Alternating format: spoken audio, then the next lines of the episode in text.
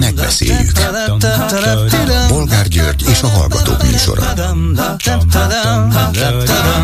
A műsor telefonszámai nulla hatvanegy, háromnyolcvanhét, nyolcvannégy, ötvenkettő és nulla hatvanegy, háromnyolcvanhét, nyolcvannégy, ötvenhárom. Jó napot kívánok, a Klubrádió mikrofonjánál Bolgár György. Mai műsorunkban beszéljük meg, hogy itt van Zelenszkij világháborús bejelentése, írja rendkívüli hírében az Origo. Pontosabban az Origo nevű kormány heclap. Ezek szerint tehát az ukrán elnök kirobbantotta a világháborút. Hogyan? Mivel? Az oroszok tudnak róla? És az amerikaiak? Vagy valójában mindössze arról van szó, hogy Zelenszkij szerint csak akkor kezdődhetnek béketárgyalások, ha az oroszok kivonulnak Ukrajna területéről. És ez az Origo szerint világháborút jelent? A szenny, szennylap ezt nem indokolja semmivel, de vajon nem számít-e ez a köznyugalom megzavarására alkalmas rémhírterjesztésnek? És vajon a kormány miért akarja világháborúval ijesztgetni szeretett népét? Önök értik? Következő témánk, hogy Orbán Viktor megint lépett egyet, nem előre, inkább hátra. De lehet, hogy a nagy semmibe. Legújabb kijelentését még nem fedezték föl, talán mert egy nem túl ismert olasz lapnak adott hosszú interjúban sütötte el, nevezetesen azt, hogy demokrácia nem létezik. Ez csak a baloldali politikusok és értelmiségiek baromsága. A világon szerinte kétféle politikai rendszer van, a szabadság és a diktatúra. Magyarország pedig szabad, mert itt az történik, amit az állampolgárok akarnak. Ízlelgessék egy kicsit, érdemes. Orbán hamarosan a szeretett diktátor és szeretett népe kölcsönösen válvetve kiharcolt szabadságáról fog szabadon értekezni. Tényleg nincs megállás? Mit szólnak ezen kívül ahhoz, hogy a legnagyobb osztrák napilap főkommentátora szerint az Európai Uniónak figyelmeztetnie kellene a magyar miniszterelnököt, hogy merre van a kijárat. Még mielőtt Orbán aknakmunkája miatt az Unió szétszakadna. A szerző azt írja, hogy az uniós csúcson résztvevők már elvadult pusztai betyárnak nevezik Orbánt. Ha Bécsből is ezt halljuk már, akkor közeleg a vég, ki fognak minket tessékelni az Unióból? Mi a véleményük továbbá arról, hogy az Árpád hídi horrorbaleset nyomán Karácsony Gergely azt ígérte, a főváros intézkedéseket tesz a gyorshajtás ellen, még akkor is, ha ez nem az ő dolga. De vajon mit lehet tenni, hogy felelőtlen őrültek ne nézzék versenypályának, például az Árpád hidat? Táblákkal, fekvőrendőrökkel, vagy elsősorban sebességmérő kamerákkal lehet őket megállítani? Ráadásul úgy, hogy közben a forgalom is menjen normálisan. Kinek mi volna a dolga? És végül beszéljük meg, hogy hetven millió eurós vételárért a világ egyik legjobb futballcsapata, a Liverpool szerződtette a magyar válogatott Szoboszlai Dominikot. Van, aki ettől nemzeti büszkeséget érez, mint több kormánypárti politikus, van, aki viszont csak egyszerűen örül egy kiváló sportoló sikerének. Szoboszlain kívül ki lehet még büszke, és mire? Telefonszámaink még egyszer háromnyolcvanhét, nyolcvannégy, ötvenkettő és háromnyolcvanhét, nyolcvannégy, ötvenhárom. Háló, jó napot kívánok! Jó napot kívánok! Üdvözlöm, Bolgár úr, és a hallgatótársaimat. Ha megengedi, nagyon röviden egy elmúlt témára szeretnék visszatérni annyiban, hogy a külföldi munkásokat, akiket ide több ezer éve bekívánnak hozni, miért jó és kinek jó, és mineknek leszünk nem jó. Ezek az emberek, ami betűinket se ismerik, nem csak hogy a nyelvünket nem. A szakmájuk vagy van, vagy nincs. Ha mi oda megyünk dolgozni arra a világtájra, úgy foglalkoztathatnak minket, hogyha egy benszülöttet foglalkoztatnak velük. Akik ide jönnének sok ezrével, lakást mindent biztosítanak nekik, akkor miért nem lehet a mi munkanélküli kelet-magyarországi embereinknek új munkásszállást adni, ami már készül. Emlékszik, ön biztos, hogy emlékszik a fekete vonatokra, amikor Budapesten épültek, és mind, a országban mindenhol a nagy ö, lakótelepek. Fekete vonattal héttől jöttek a munkások, itt laknak, hétvégén hazamentek. Ezek helyett a mi alacsony végzettségű embereinket, munka, ö, polgártársainkat, akár cigány, akár nem cigány, ez most lényegtelen, mert itt egy olyan munkára keresnek embereket, amihez nem kell nagy felkészültség, nem kell nagy iskolázottság. Miért nem lehet őket hasznosítani? Hát igen, például ha lehet... már tudják, hogy építenek itt meg ott akkumulátorgyárakat, és milyen típusú munkára és igen. munkásra van szükség, el lehetne kezdeni őket összegyűjteni, képezni igen. állami segítséggel, hogy amikor készen áll a gyár, akkor ők is kész legyenek, igen? Pontosan. Azon kívül ezek az emberek a betűket nem ismerik, mert ott másfajta írásjeleket használnak azon a világrészen, és még valami. Ebből nagyon nagy politika is van. Megpróbálok, lehet, hogy nem fog mindenki én velem egyetérteni, de az, hogyha az emberi csoportnak egy nagy részét a léti minimum alatt tartják, hogy szinte a megélhetés segélyeken, adományokon és ingyen ö, ajándékokon választási tíz kiló krumplira tessék gondolni, meg a borítékokra, hogyha rám szavazol, kapsz ötezer forintot, ezekkel nem tudják megcsinálni, de azok még ezeket a népcsoportokat, rengeteg embert nyomorba tudnak tartani, addig rájuk fognak szavazni. Egy külföldi nem fog itt szavazni, elvégzi azt a munkát, és letöri a magyarországi béreket. Olcsóbb lesz a bér, mert ezek negyedén is esetleg elvégzik, mint amennyire egy magyar állampolgárnak erre szükség van. Hát ha picit visszagondolunk arra, hogy a választásokon milyen cirkusz van, televízióban, interneten filmek vannak arról, hogy hogyan szállítják a bérszavazókat.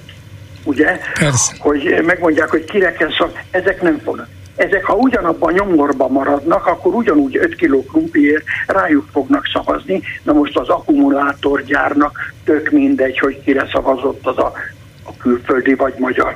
De az nem, hogy ki van sarkba tartva az anyagi helyzetében.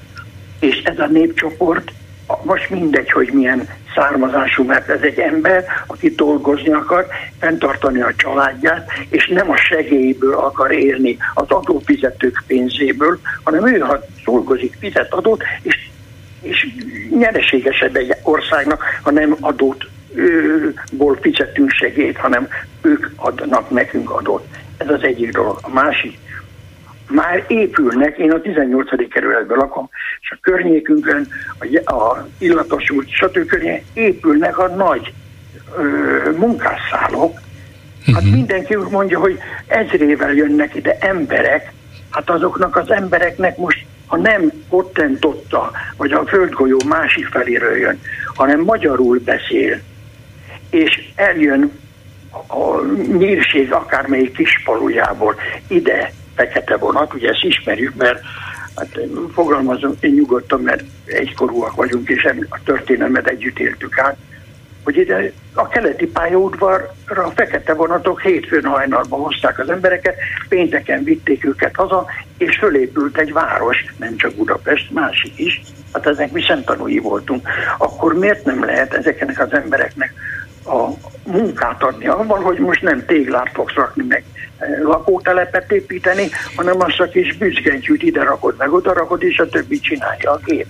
Igen, biztos vagyok benne, hogy lehetne itt sokkal többet tenni, méghozzá úgy, hogy a kormánynak még ideje is van addig, amíg ezek a gyárak elkezdenek működni, csak valószínűleg elég sok szervezés, pénz, biztos, hogy nincsenek felkészülve arra, hogy ezt a fajta betanított munkát ők akár a beruházók nélkül meg tudják tanítatni, de minden esetre el kellene kezdeni, mert segítene éppen a leszakadók, a talán általános iskolát el sem végzettek számára, Hogy, hogy valamilyen fegyelmet, rendet, munkát, munkavégzési technikát és mindennapos gyakorlatot szerezzenek, és amikor oda jut, hogy alkalmazzák őket, akkor ott álljanak készen, ne legyenek állandóan a közmunkára utalva, mint ahogy ez manapság történik.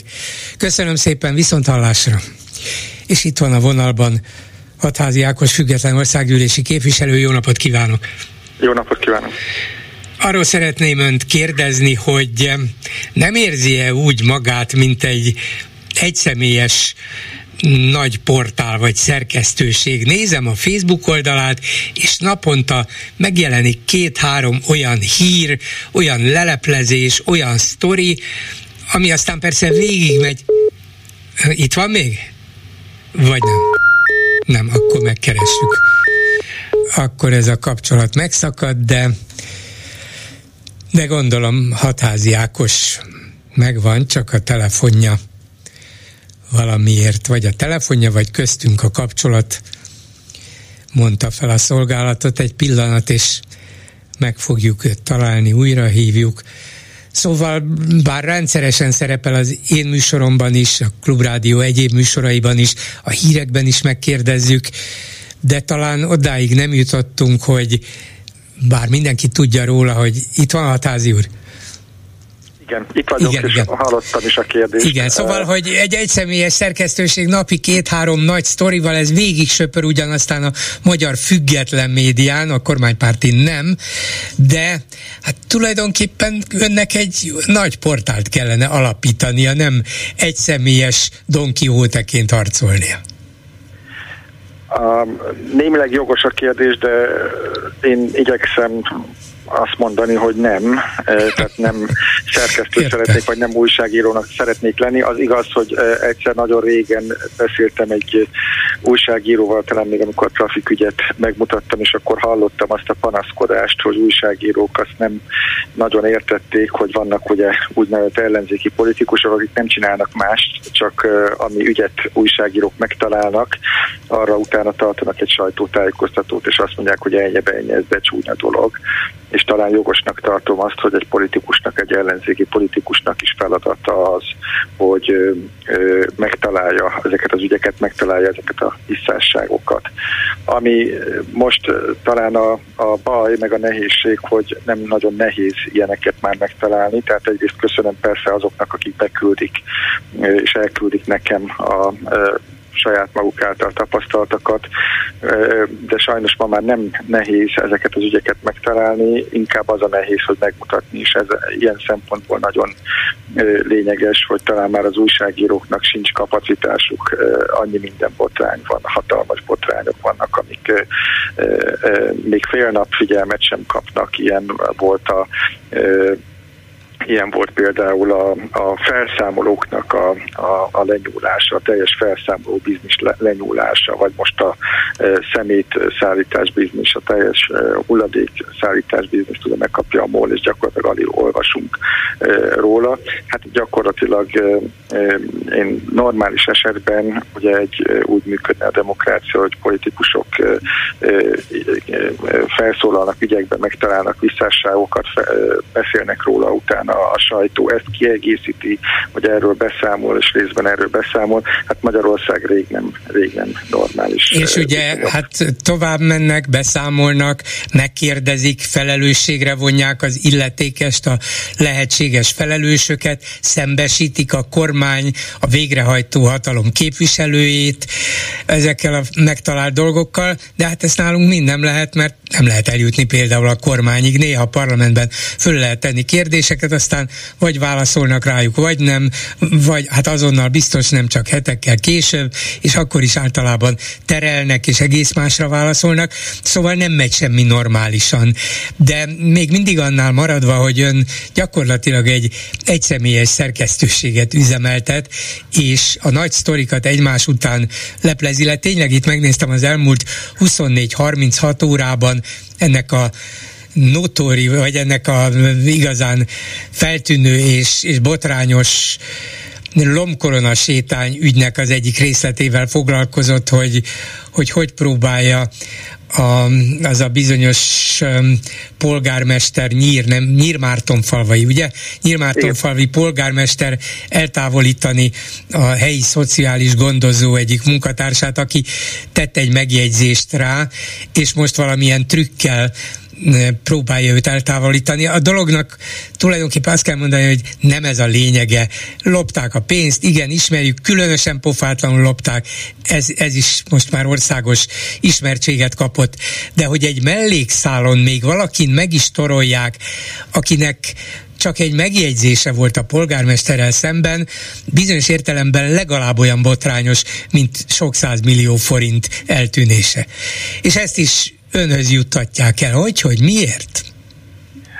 Hát ebben talán az is benne van, hogy ami miatt én vállaltam annak idején ugye a kétezer-huszonkettőben is a mandátum felvételét, hiszen ez Ez, ez mindig egy dilemmának kellene, hogy legyen ilyen körülmények között, és az is volt, hogy ha ez nem egy legitim parlament, nem egy valódi választása, nem beszélhetünk a propaganda gépezet miatt valódi választásról, akkor miért ö, ö, akkor a maga a parlament sem legitim, és akkor az ember miért veszi fel a mandátumát. Én ezt úgy tudtam feloldani, hogy ez volt az egyik ok, hogy így úgymond, mint fizetett politikus, akinek fizetnek a munkájáért, és kap egy lehetőséget arra, hogy eljusson távoli helyekre az országnak az egzugaiba, hát ezt erre kell használni, én azt gondolom. És az, hogy én hozzám eljutott ennek a hölgynek a története, ez azért van, mert ott személyesen ott voltam, többször jártam, már nem csak egyszer mentem le, hanem többször is visszamentem, és ez szerintem egyébként egy kiemelten fontos ügy,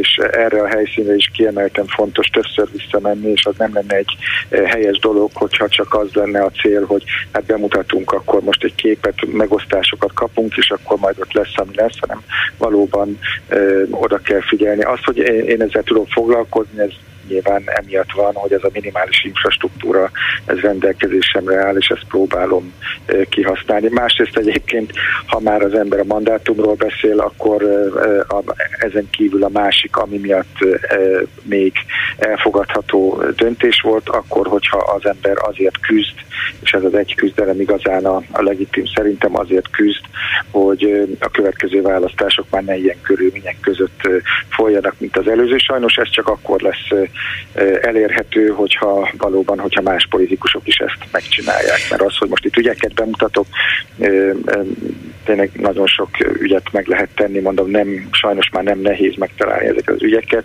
de eredményt csak akkor lehet majd elérni, ha nincs propagandagépezet, ahogy ön is mondta, akkor, hogyha a, a, a, például olyan sajtószabadság lesz, hogy a sajtó valóban kérdezhet a kormánytól, és válaszokat is kap, akkor majd lesz eredmény, de ehhez valóban kellenek más képviselők is. Ez csak akkor lesz eredmény, hogyha belátják a képviselők, hogy ennek így most semmi értelme. Arra is az elmúlt huszonnégy órában hívta fel a figyelmet, hogy egy ilyen tizenhárom milliárd forint értékű Európai Uniós projektet elkezdtek hirdetni a kormánypárti lapokban, sajtóban, gyakorlatilag ilyen propaganda cikkekkel, Európai Uniós pénzből, tehát nem elég, hogy, hogy az Európai Unió bizonyos dolgokat támogat, és tegyük föl, hogy ráadásul nem lopnak el belőle semmit, nem tudom, hogy ez megtörténik-e, van-e ilyen, de tegyük föl, hogy nem. De még az Unió fizeti az erről szóló propagandát is a kormány sajtóban, hogy az még jobban megéljen. Bezzeg ezek az uniós, mondjuk propagandacikkek, vagy az uniós projektek helyességéről, meg eredményéről szóló cikkek nem jelennek meg az ellenzéki vagy független sajtóban, még ez is a kormányzatot erősíti. Hát ezt az abszurdumot ugyan már egyszer-kétszer mások is pedzegették, de megint önleplezi le. Igen, ez itt képileg nagyon szép volt, azért tettem ki, én is beszéltem erről már természetesen, hogy minden Európai Uniós projektbe beleépít a kormány egy három-négy százalék úgynevezett nyilvánosságbiztosítást. Ezek horribilis pénzek, hogyha van egy három-négyszáz milliós ö, ö, mit tudom én, egy járási szennyvízprojekt, és abból tíz-húsz millió forintot elköltenek nyilvánosság biztosítására, amiről, ha belegondolunk, országos kampányokat lehetne csinálni ennyi pénzből. De ezeket a pénzeket, ezeket többnyire vagy szimplán ellopják, erre is van példa, vagy pedig ebből fizetik vagy az adott helyi propagandaújságot, vagy ahogy most erre egy szép példát mutattam meg, a, a megyei lapokat. Tehát ott volt ugye a karácsonyt lejárató cikk, és mellette pedig sorozatba ugyanannak a egyébként nagyon kétes értékű projektnek a hirdetései. Ezek horribilis pénzek, ezeket az Európai Uniós pénzeket odaadták a, a propagandagépezet finanszírozására. Ez is egy olyan példa, ami konkrétan azt mutatja, amikor az Európai Uniós pénzekből tartja fenn magát a rendszer. Még egy dolgot a végére. Már beszéltem önnel akkor, amikor elindította az állami vagy állami propaganda té vé híradójának figyelésére vonatkozó tervét, ezt a bizonyos propaganda figyelőt, ami minden esti főhíradónak az anyagait megnézi, összesíti, röviden értékel, miről szól és mi marad ki abból a híradóból. Ez minden alkalommal érdekes olvasmány az ön Facebook oldalán. De közben az jut eszembe, hogy nem lehetett volna azt elintézni? Hát nem tudom, hogy önnek-e, vagy, vagy másoknak lett volna a dolga, félek inkább, hogy másoknak, legalább bejelentkezni kellett volna rá, hogy itt van ez, megcsinálta a Hadházy Ákos, illetve csapata, és ebből minden áldott nap kiderül, hogy hogy hazudnak, milyen otromba módon, hogy vezetik félre a magyar nézőket, és bár biztos, hogy önnek sok olvasója van, de nem volna értelme akár még itt menet közben is megpróbálni teríteni a független médiában, hát ha volnának erre még olyanok, akik hajlandók ezeket átvenni és közölni. Hát ugye a független média, hála Istennek, ez nem úgy működik, mint nagyon régen, mert a Fidesznél működik, hogy hát majd a, azt írnak meg, amit a politikusok mondanak. Nyilván a, én abban a szerencsés helyzetben vagyok, hogy az a független média ezt szokta figyelni. Én nekem, ami ezzel a, a, inkább a célom az, hogy a végén, amikor ugye végigmentünk ezen a három hónapon, akkor megmutathassuk és összerakjunk egy olyan anyagot, amelyikből bárki szemezgethet, megnéz, lesz egy összesített ö, ö, statisztika. Tulajdonképpen olyan szempontból nem újdonság ez a propaganda figyelő, tudjuk, hogy mi megy, ö, ö, viszont itt konkrét adatok lesznek, és egy jól kereshető ö, adatbázisból gyakorlatilag három hónapon belül, ö, ö, három hónapot felülelő időszakban bárki ezt ö, megnézheti. Ez egy fontos ö, ö, dolog, mert a, a, a, a közmédia, az állami média ugye stratégiát választott, most már az van, hogy minden nap ugye nagyon szépen minden, mindig három pártból idéz ötven, vagy bocsánat, harminc-harminc másodpercet, általában ilyen marginális témákat, amit tudják, hogy senkit nem nagyon fog érdekelni, pláne így harminc percben, ezek lehetnek egyébként fontos témák is, de ezen kívül pedig a másik fél órában gyakorlatilag teljesen nyomják a propagandát, és hát erre Erre, erre, ha megengedi, a legutóbb közölt, ez a múlt csütörtöki híradóból, gyorsan felolvasom itt, hogy a hallgatók is értsék. Azt mondja, a témák megoszlása műsoridő szerint: a korrupt brüsszeli elit bírálata öt perc ötvenöt másodperc, az u es á elnökének lejáratása három perc, az ellenzék lejáratása nyolc perc harmincnégy másodperc, ellenzéki pártok véleménye egy perc negyvenhat másodperc, erről beszélt ön az előbb, Szijjártó Péter sikeres bejelentései egy perc negyvennyolc másodperc, lángok és káosz nyugaton két perc huszonnégy másodperc, és az, ut- az eddigi mélypont, írja ön, Metropol szélső baloldali antifa aktivista volt, az öngyilkos pedofil, és hát akkor erre um, még van egy részletesebb kifejtés is, de a lényeg az, hogy az egészből kiderül, hogy gyakorlatilag kilencven-kilencvenöt százalékban csak is a kormány számára előnyös, abszolút eltorzított, az ellenzéket lejárató és a nyugatot, Európát, Amerikát lejárató témák vannak kifejtve. Egészen borzasztó. Ezt nem is hiszem, hogy bárki Brüsszelben vagy Washingtonban látja, tudja. Igen, és hát ennek a, azt is el kell mondani, hogy a fő feladata, vagy a fő célom ezzel, sajnos még egyelőre még mindig saját magunkat kell meggyőzni, az ellenzéki szavazókat, vagy ellenzéki aktív tagjait, illetve leginkább az ellenzéki kollégákat, hogy amíg ez így marad, addig akármit csinálunk, amíg ez ellen nem lépünk fel egységesen, vagy erősen, addig, amíg, addig akármit csinálunk, teljesen értelmetlen. Köszönöm szépen Hadházy Ákos független országgyűlési képviselőnek. Viszont hallásra. Viszont hallásra. Halló, jó napot kívánok! Jó napot kívánok!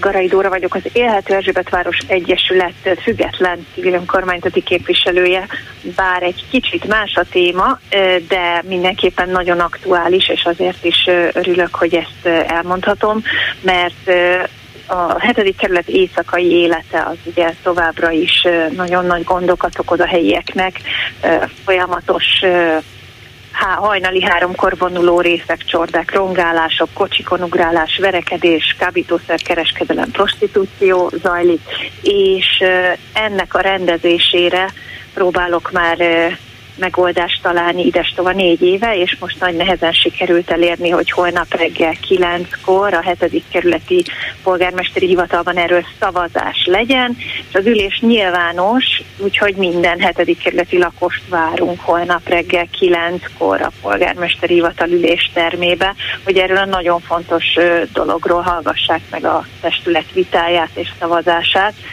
hiszen az előző polgármester többek között ezért lett leváltva, mert ezt a problémát nem oldotta meg, és most itt az ideje, hogy ennyi idő után ez végre megtörténjen.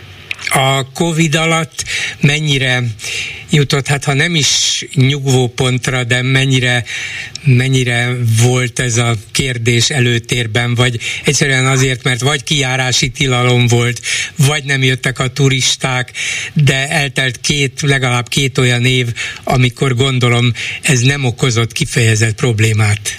Igen, a Covid sajnálatos hátrányai mellett megmutatta a lakosságnak nagyon hosszú idő óta először, hogy milyen nyugalomban élni, és ezt most már nem olyan könnyű elfelejteni. A, a legtöbb kerületi lakosnak, bár egyébként közel tízezren már elköltöztek a kerületből, hiszen azóta sem változik a szituáció. Most már megtanulták azt, bebizonyosodott, hogy, hogy a romkocsma negyed semmilyen kulturális vagy anyagi hasznot nem hoz a kerületnek, és közben hatalmas áldozatokat követel a lakosságtól anyagi szempontból is, alapvető jogok sérülése szempontjából is, és fejlődés mindeközben nem történik. A, a homlokzatok pusztulnak, és ez ugye nem csak egy hetedik kerületi probléma, ez egy budapesti szintű ügy, hiszen az egész budapesti turisztikai koncepciót, Budapest turisztikai értékét csökkenti, rombolja, miközben Budapest épített örökségét, a történelmi zsidó negyedet teljes egészében zárójelbe teszi, és lépésről lépésre semmisíti meg. Tehát ez távol áll attól a kulturális negyedtől, amit nekünk megígértek, és én bizony négy éve folyamatosan az Élhető Erzsébetváros Egyesület civil önkormányzati képviselőjeként azért küzdök, hogy már pedig igazítsuk az üzletek éjszakai nyitvatartását Budapest többi kerületéhez és a szomszédos kerületekhez. És ez mit jelent a gyakorlatban? A... Hogyan igazítanák ezt? Mettől meddig? Ez a gyakorlatban azt jelenti, hogy általános éjféli záróra van minden budapesti kerületben az éjszakai üzletek tekintetében, és csak nagyon különleges engedélyekkel lehet ettől eltérni. Érni. Milyen, milyen feltételei volnának annak, hogy egy-egy szórakozóhely éjfél után is nyitva maradhasson? Az egyik például szerintem, és ebben, ebben azért sokan egyetértenek még a vendéglátóhelyeket üzemeltető vállalkozók is, hogy a nagy befogadó képességű diszkók, több ezer fős szórakozóhelyek, klubok, ezek nem valók Egy, egy történelmi negyedbe, a szűk utcákba, a verődő vízhangos falak közé, és főleg egy kulturális negyedbe. Tehát a diszkóknak és a, a kluboknak meg kell találni a Budapest éjszakai életében a megfelelő rozsdaövezeti helyeket. Egyébként Budapest éjszakai közlekedése európai viszonylatban egészen kiemelkedő. Tehát úgy gondolom, hogy meg lehetne azt oldani, hogy könnyedén el lehessen jutni az ilyen helyekre is. Egyébként kerületenként eltérő a az, hogy hogyan van megoldva a speciális engedélyek kérdése, de például a hatodik kerületben, és egyébként minden budapesti kerületben egyre szigorúbb és szigorúbb szabályok vannak, tehát ezt érdemes érdemes eszünkbe vésni, hogy, hogy mindenhol egyre inkább próbálnak megszabadulni az olcsó turizmustól és következményeitől, és inkább mindenhol a tehetősebb turistákat várják, ahogy a hatodik nyolcadik kerület is ebből a szempontból gyönyörűen rehabilitálta magát. Hogy, esetre... hogy áll ez az önök kerületében? Ön egyedül van emellett a rendezés mellett, vagy vannak szövetségesei? A legfőbb szövetségeseim egyébként a belső kerület részben élő emberek, akik pontosan tisztában vannak azzal, hogy mi az, ami zajlik. Tehát tényleg a, az ember kilép a lépcsőházába, és, és prostitúció, eldobált ószerek, kábítószerkereskedelem effektíve konkrétan zajlik a lépcsőházainkban, a kapualjainkban. Tehát ezt mi ismerjük, a, a, az autók oldalára fordítva ugrálnak rajta, tényleg a, már tényleg az utcai ürítéseket, meg hasonlókat már nem is akarom felhozni. Tehát a legfőbb szövetségesek ebben azok, akik elszenvedik ezt. Most nyilván a, a testületben e, szavakban érzek némi támogatást, tettekben eddig még ez az elmúlt négy évben nem valósult meg. Tehát azt kell, hogy mondjam, hogy ahogy a, az előző vezetés sem oldotta meg ezt a problémát, a mostani sem törte össze magát, hogy ez rendezve legyen. Volt egyfajta kritériumrendelet korábban, amit ugye még a vezetés is elismerte, hogy nem vált be. Tehát most itt lenne az ideje, hogy, hogy próbáljuk meg azt, ami a, a hosszabb távú és budapesti koncepciókban is szerepel, A, a budapesti turisztikai attrakciók szétterítése és a színvonal növelése az, amit ettől az intézkedéstől várunk. Köszönöm szépen, hogy jelentkezett. Viszont hallásra. Köszönöm szépen, viszont hallásra. Halló, jó napot kívánok! Jó napot kívánok, üdvözlöm, Bolgár úr. Imóciász vagyok, és um, már múltkor is telefonáltam, de az a lényeg, hogy most, ahogy ez a demokrácia dolog így megütötte a fülemet, ahogyan említette, igazán A Igen, hogy demokrácia nincs, az csak a baloldaliak, baloldaliak politikusok és értelmiségiek hülyesége, baromsága. Igen, igen, akkor jól értettem ezt a dolgot, Jó. bár az akkumulátorgyárakkal kapcsolatban is szerettem volna, itt az ácsiak ugye Győrtől nem messze, hogy ugye odaépítenek egy újabb gyárat, és a mindenféle egyeztetés a lakosságnak a megkérdezése nélkül, hát ez ugye ilyen autokráciákban nem is szokott létezni.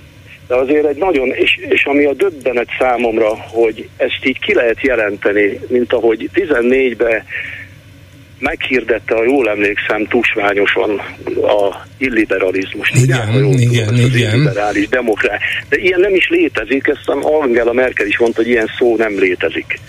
Pontosabban az ő olvasatában lehet, hogy létezik, de a szabadság ellenes, ha jól tudom. Tehát, hát miért ne létezne, hogyha értjük nagyjából, hogy mit fed, igen, mit akar, akkor... Mit akar, igen, hogy mit, mit szándékozik. Nyelvúj, nyelvújító és igen. politikai újító, ami vezetünk. Én politikai újítók, csak az a legnagyobb baj, hogy a magyarok többsége nem tudja a demokráciának a lényegét, hogy miről szól. Tudnék, ha demok- a, amit úgy mondja a miniszterek, hogy nem létezik, de létezik már nagyon régóta, nem csak az aténi demokráciától, de hogyha nálunk is létezne, ő már nem létezne is a csapata. Tehát ugye ezt, ezt gondolom. Tehát ha, ha működne a demokrácia, vagy működött volna itt nálunk, akkor ő már, és ők ilyen kaliberű emberek, mint ő, nem volnának, nem tudnának, nem tudnának érvényt szerezni a, a, az elképzeléseiknek, vagy a vízióiknak, ha én is tudom. Igen, Itt aztán Hadházy Ákos úr beszélt, ugye? Képviselő. Igen, Rimóci úr, hadd kérjem egy igen. kis türelmét, mert itt van a vonalban Karácsony Gergely, és megígérem, ja, visszahívjuk önt, jó? jó hogy folytathassa. Jó, köszönöm. köszönöm. Jó, köszönöm szépen. Csak... A vonalban tehát Karácsony Gergely főpolgármester, jó napot kívánok! Jó napot kívánok! Hát először kezdjük a, a kicsit magyarázatra szoruló témával, ezzel a bizonyos titkos szolgálati jelentésből kiderült ötszáz millió forintos támogatással, amely az ön által létrehozott kilencvenkilenc mozgalom támogatására érkezett. Itt sokan kérdőjeleket tesznek a, a különböző nyilatkozataik végére. Van, aki nem tesz kérdőjelet, hanem egyenesen pénzmosással vádolja önt, vagy felszólítja, hogy most aztán valljon szint, mire költötték ezt a pénzt. Hát akkor kérem, mondja el, hogy, hogy mire gyűjtött ez az egyesület, és hogyan, honnan érkezett a pénz. Mit tud erről? Hát azt gondolom, hogy a kétezer-kettes... huszonkettes. Ma...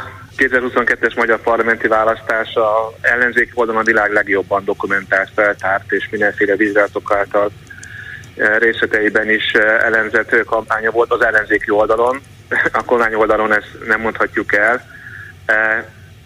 Én azt gondolom, hogy ha a titkosszolgálat elvégezte a munkáját, és föltárt bizonyos dolgokat, és az ég adta világon semmilyen olyan következtetést nem tudott ezekből levonni, amiket a fideszes kollégák itt megfogalmaztak, akkor azt gondolom, hogy a saját maguk cáfolatát sikerült legyártani. Nyilván az volt a cél, hogy a titkosszolgálat legyen egy anyagot, ami, ami a Fidesz propaganda céljait e, e, alátámasztja. Ugye ebben az elemzésben, én részleteiben ezt nem ismerem, de am, amiket ezekből le lehet szűrni, az az, hogy, hogy nyilván politikailag minden vitatható, e, de az, hogy teljes mértékben a magyar jogszabályoknak megfelelően történt az adományok gyűjtése és azoknak az elköltése, azt ez a megállap, ezt a tanulmány is megállapítja, úgyhogy innentől kezdve természetesen én fel vagyok készülve arra, hogy az elkövetkező hetekben és hónapokban, ameddig csak lehet, mint a részes tésztát fogják húzni ezt a témát, és különböző Fidesz kezében lévő közhatalmi szervek vizsgálataival fognak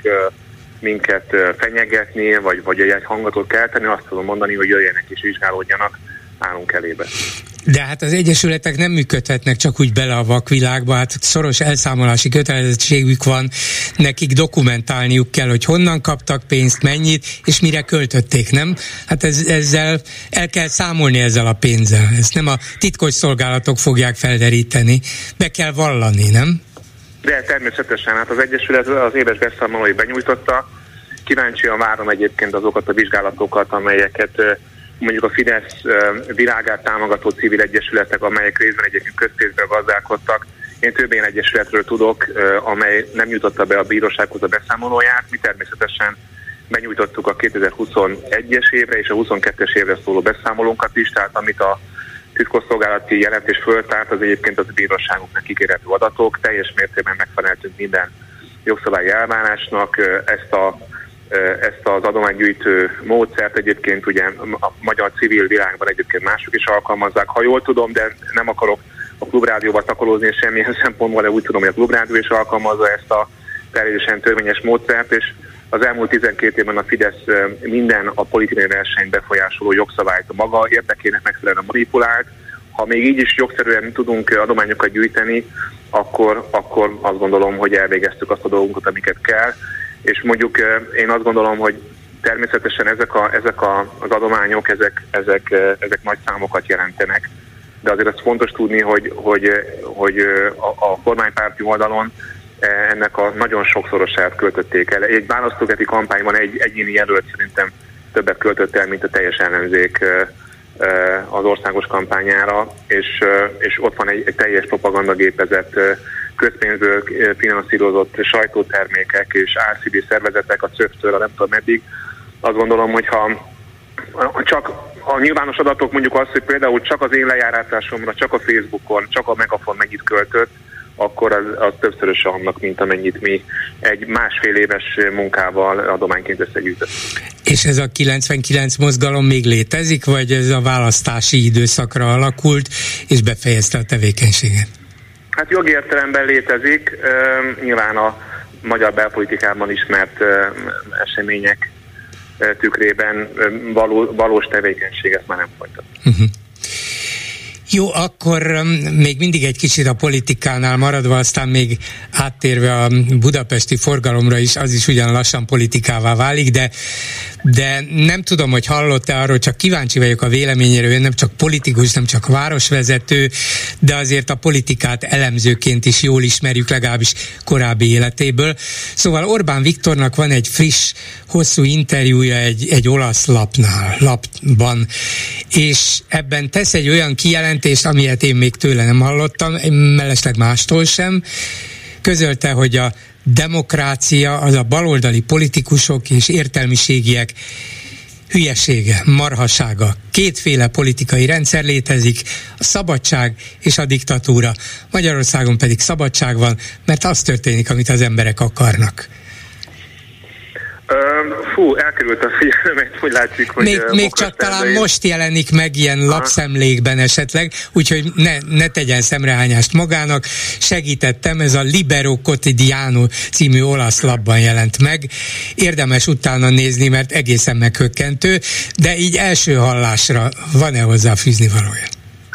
Hát első hallásra, anélkül, hogy, hogy uh, tudnám most uh, validálni azt, hogy mit ott a miniszterelnök, nyilván uh, a, a, a minden, semmi kétségem afelől, hogy ön pontosan értem ezt pontosan a idéztem, igen, igen, igen. igen.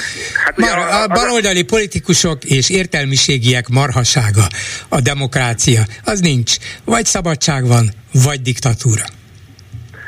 Ebben egyetértek, hogy van szabad, vagy szabadság van, vagy diktatúra, csak a szabadságnak ugye vannak intézményes garanciái, ezt hívjuk úgy, hogy demokrácia, amely e, nyilván egy, egy nagyon e, érzékeny és nagyon sok bonyolult összetevőből fönnálló rendszer, de még a miniszterelnöktől olyan próbálkozást hallottunk, hogy újra értelmez, hogy ez egy más típusú demokrácia, egy magyaros, egy liberális, de, de mégiscsak demokrácia. Hát ez egy új, ha, ha, ha ez a mondat tényleg így hangzott el, akkor, akkor ez egy, ez egy új, új vörös vonal átlépése. Arról nem hallottam volna, hogy a demokráciát mint olyat kiátkozták volna, és a, a lényegre visszatérve. Tehát a szabadság az nem magától van. A szabadságot garantálják bizonyos intézmények, garantálják bizonyos politikai szokások, garantálják bizonyos dolgok, amik, amik szerint rendezzük az életünket. Ezt én úgy hívom, hogy, hogy, hogy a, a köztársaság, ami egy politikai közösségé formál minket ebben a hazában, ennek az intézményes szokásai, egymás iránti odafigyelésünk, méltányosságunk és alkotmányos garanciák, ettől van szabadság. Nem A szabadság nem magától van, nem politikai csettintésre jön létre, hanem egy nagyon bonyolult intézményrendszer a garanciája. Nincs szabadság demokrácia nélkül. Hát akkor nézzük ezt a borzasztó autó-biciklis balesetet az Árpád hídon, amelyik egy biciklista halálával végződött, és valószínűleg egy autóverseny volt az okozója, legalábbis a közvetett jelek erre utalnak, hogy két őrült autós százhúsz-százötven kilométerrel száguldozott, és úgy csapódott az egyik a korlátnak, és ütötte el a kerékpárost. Ön pedig már egy korábbi ilyen gyorshajtásos baleset után is kilátásba helyezte, hogy valamit tenni kell, például sebességmérő kamerák beszerelésével, de most arra utalt, hogy hát ez nem a főváros dolga, talán meg se tudja tenni. Mi az, amit ilyenkor a főváros tehet, hogy lelassítsa a forgalmat, vagy hogy ezeket a szabályokat, durván megsértőket felelősségre tudja vonni? Egyedül megteheti? Hát egyedül nem vagyunk ebben elég hatékonyak, teszünk és tehetünk is ebben az ügyben, csak ennek a mostani szörnyű tragédiának a hátterét azért fontos látnunk. Tehát itt nem arról van szó, hogy, hogy, hogy történt egy olyan egyedi eset, ami egyébként egy, egy fatális véletlen, és egyébként máskor ez nem fordul elő. Mert pont ezen a városrészen, tehát a Váci úton és a Szentendrei úton rendszeresen vannak olyan gyorsulási versenyek, ahol konkrétan emberek egyébként fogadásból hát teszik, próbálja a saját és mások szerencséjüket, és, és ez, a, ez az esemény nem biztos, hogy bekövetkezett volna akkor, hogyha egyébként nem lenne ez egy mindennapos dolog.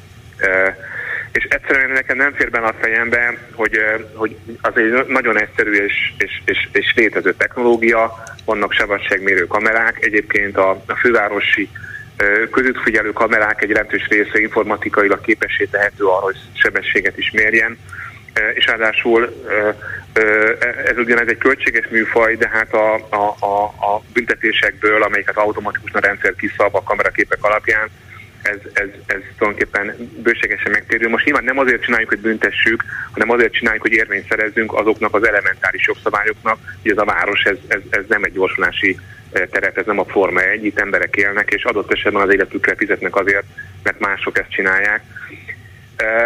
Én, én, én, én nagyon-nagyon-nagyon egyszerűen nem értem, hogy miért nincs politikai szándék abban, hogy ez, ez iránt közösen fellépjünk. Évek óta hallunk egy ilyen a belügyminisztérium által koordinált, vagy és vagy a bé er ef ká, vagy az o er ef ká, meg nem mondom, mert nem tudom pontosan, de hallunk pletykákat arról, hogy hosszú idejek óta van egy közbeszerzési kiírás, hogy ilyen kamerák legyenek a városban. Nem nagyon értem, hogy miért nincs politikai szándék a mögött, hogy ezt meglépjük. És hogy, és hogy tulajdonképpen ki az, aki azt gondolja, hogy ez, hogy ez nem jó a városnak. Amit mi tehetünk, az az, hogy mi a saját költségünkön most előkészítettünk egy, egy negyvennyolc kamera felhelyezésével kapcsolatosan egy beszerzést. Itt most eljutottunk odáig, hogy fölmértük, hogy műszakilag ez hol megoldható, hiszen ezek optikai hálózatokat feltételező helyen vannak, illetve olyan oszlopoknak kell lenniük, amik ezeket elbírják, és hol indokolt közlekedésbiztonsági szempontból. Tehát nekünk van egy térképünk arra, hogy hova lenne érdemes ezeket kirakni első körben, és hát most azt nézzük, hogy a piacról hogyan tudunk valószínűleg bérelni ilyen kamerákat, de ugye az fontos tudni, hogy mi kihelyezzük a kamerákat, mi kifizetjük ennek a költségét. Ezek a kamerák automatikusan a központi információs adatbázisba feltöltik az adatokat, és az állam szabja ki a bírságot. Tehát mi fizetjük a költségeket, és az összbevétel az államnál van. Nem nagyon értem, hogy miért nekünk kell ebben lépni, és miért nem az, akinek egyébként a feladata lenne a rendőrség. Ki, ki az ön tárgyaló partnere? A budapesti rendőrfőkapitány, a belügyminiszter, vagy államtitkára, vagy kivel, kivel beszél? Hát a bé er ef ká-val, hogy mondjam, egy, egy, egy ö, ö, közös elképzelésünk van, de én, én, az én tudomásom szerint az o er ef ká-nál van ennek az előkészítése, tehát egy nagy országos rendszer, uh-huh. közlekedésbiztonsági rendszer kialakítása van soron, csak valahogy nem, nem akar ez így összejönni. Éppen ezért gondoltuk azt, hogy muszáj most már lépni ebben az ügyben.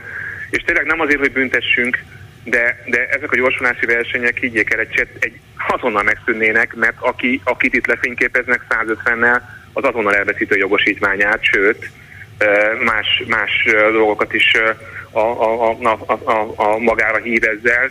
Tehát, hogy, hogy igazából számomra fölfoghatatlan, hogy miért nem lépünk, és azt sem nagyon értem, hogy amikor legutóbb a, a, a bé er ef ká csinált egy, egy, egy, egy, egy héten keresztül a Szentendrei úton forgalmi méréseket, és kiderült az, hogy minden ötödik autó gyorshajtó, és ezt én szóvá tettem, akkor ezt a, a Gulyás miniszter úr a kormányinfón azzal rúgta vissza, hogy Budapesten nem lehet száguldozni, mert Budapesten dugók vannak. Szóval vegyük már komolyabban ezeket a dolgokat, mert, mert én nagyon-nagyon óvatosnak kellene egy politikusnak, amikor történik egy ilyen szörnyű baleset, és van egy emberi dráma, hiszen nem, nem, nem helyes ezeket átpolitizálni, csak mindig ilyenkor van reflektorfény ezen a, ezen a, ezen a, ezen a jelenségen, ami azonban egy, egy általános jelenség, és önmagában az, hogy az ott élő embereknek ezt az ajt el kell viselni, az már önmagában is felháborító, de az, hogy, hogy Budapesten közlekedő gyalogosok, kerékpárosok, vagy más egyébként a szabályokat betartó autósok vannak veszélyben azért, mert más emberek úgy érzik, hogy a Forma egyen vannak, ez, ez elfogadhatatlan.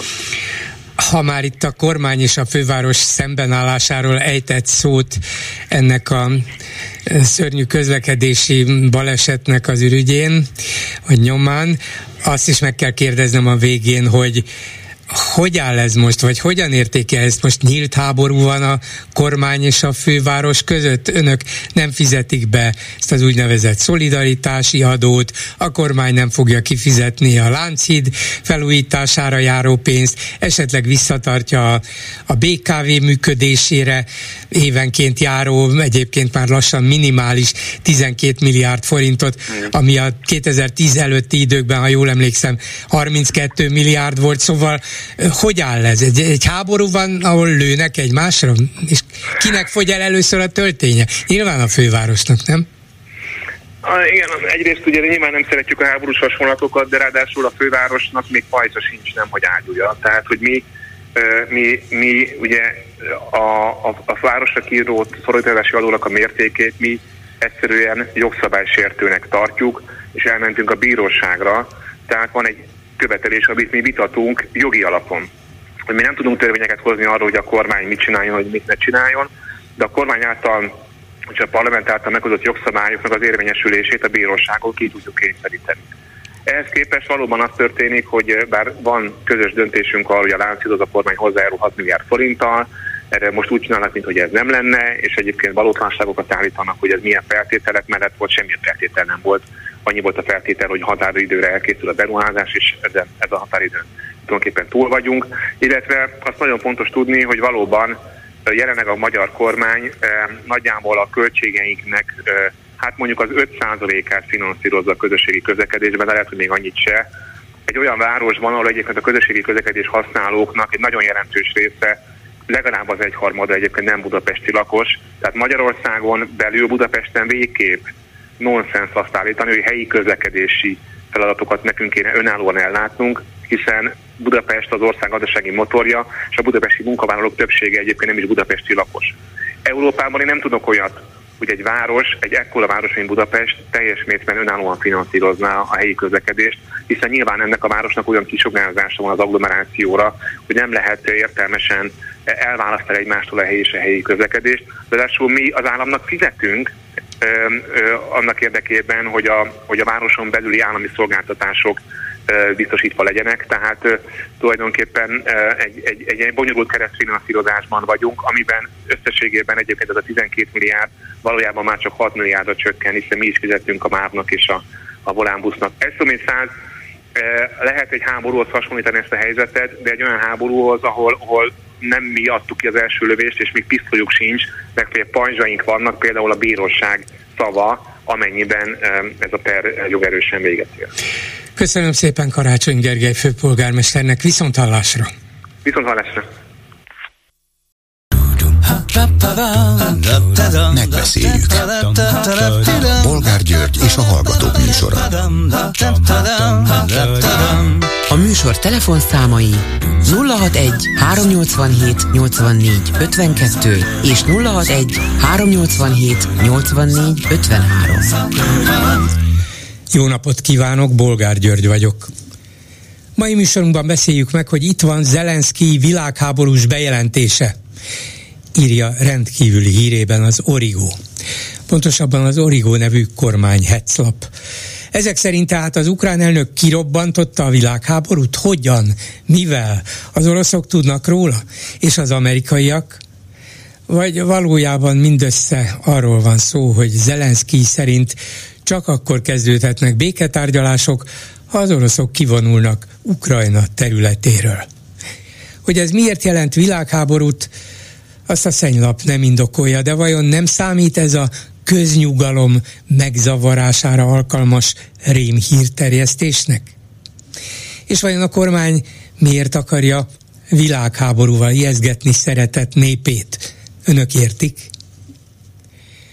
Következő témánk, hogy Orbán Viktor megint lépett egyet, nem előre, inkább hátra, de lehet, hogy a nagy semmibe.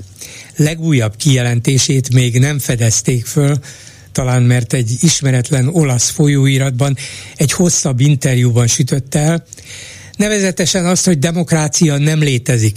Ez csak a baloldali politikusok és értelmiségiek baromsága. A világon szerinte kétféle politikai rendszer van, a szabadság és a diktatúra. Magyarország pedig szabad, mert itt az történik, amit az állampolgárok akarnak. Ízlegessék, ezt egy kicsit érdemes. Orbán hamarosan a szeretett diktátor és szeretett népe kölcsönösen válvetve kiarcolt szabadságáról fog szabadon értekezni.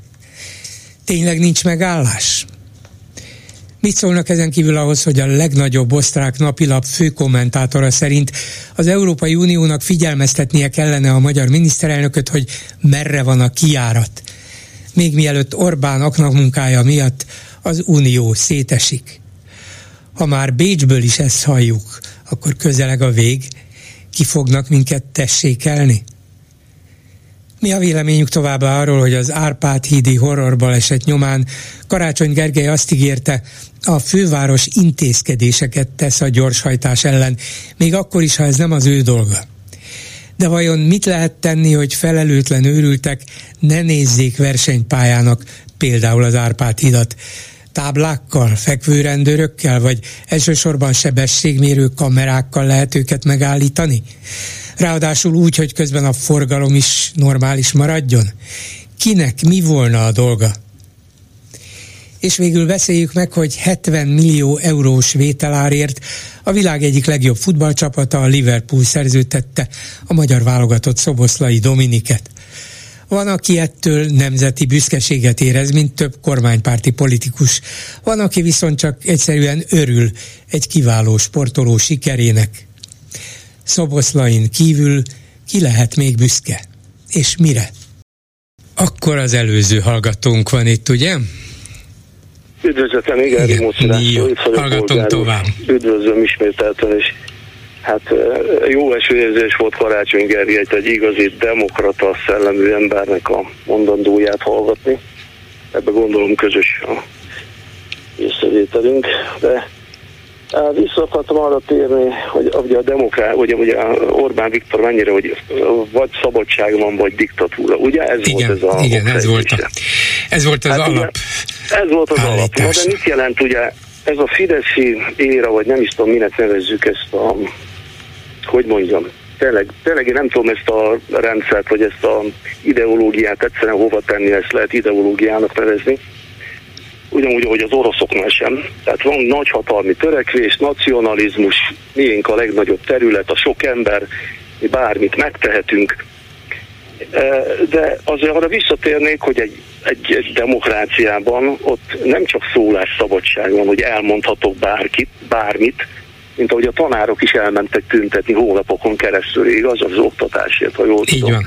Sőt, gyerekek, diákok is mentek föl a Budai Vár Karmelita kolostorához, ugye itt a, a székhelyének a, a csúcspontját jelentő épülethez, és hát ott is ugye lefújták őket könygázzal, de a tanárok is ész érveket felsorolva, hogy ők az egész társadalom javáért akarnak lépni.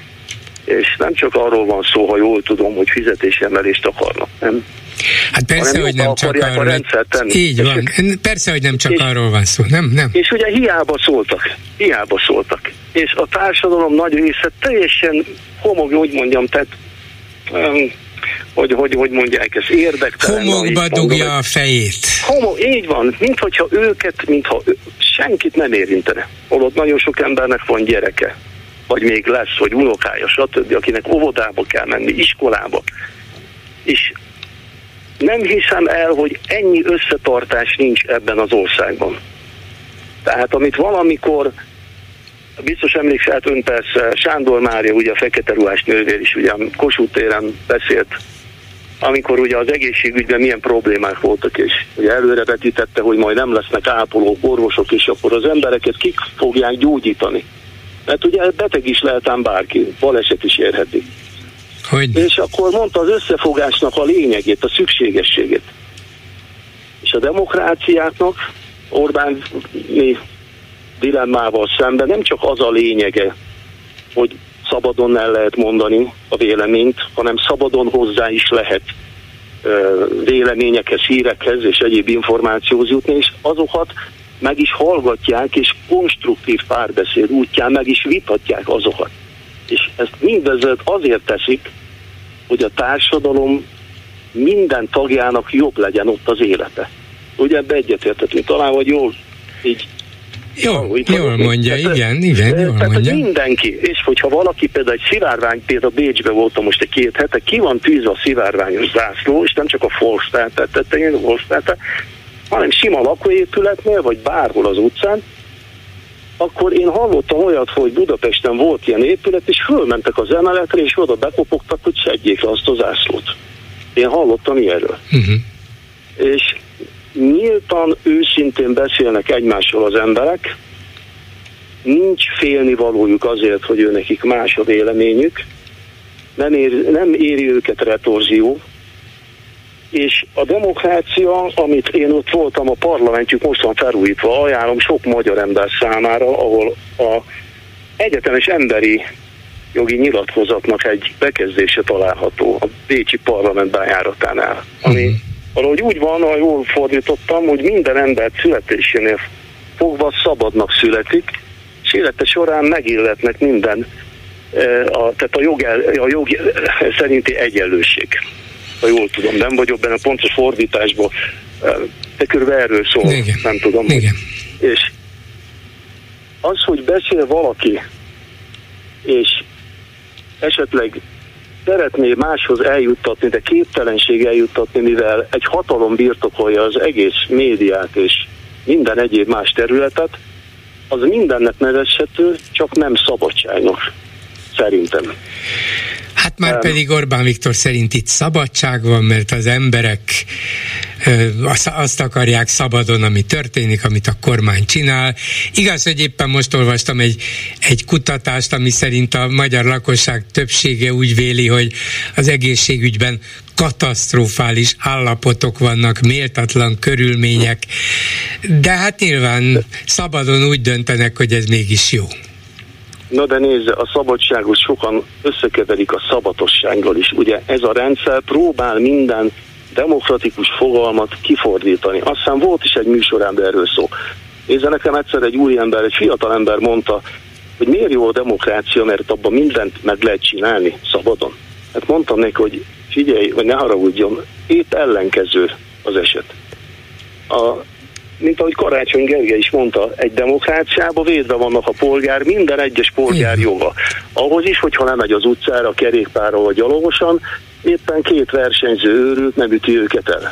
Igaz? Igen, va- vannak tehát, intézményes tehát korlátok, ellenőrzések. Pontosan, nem az, hogy ezen keretek között hanem működik. Hanem jogszabályok szerint, ami mindenkire vonatkozik. Tehát még egyszer, mindenkire. A demokráciában olyan szabályok vannak, hogy mindenkire vonatkozik.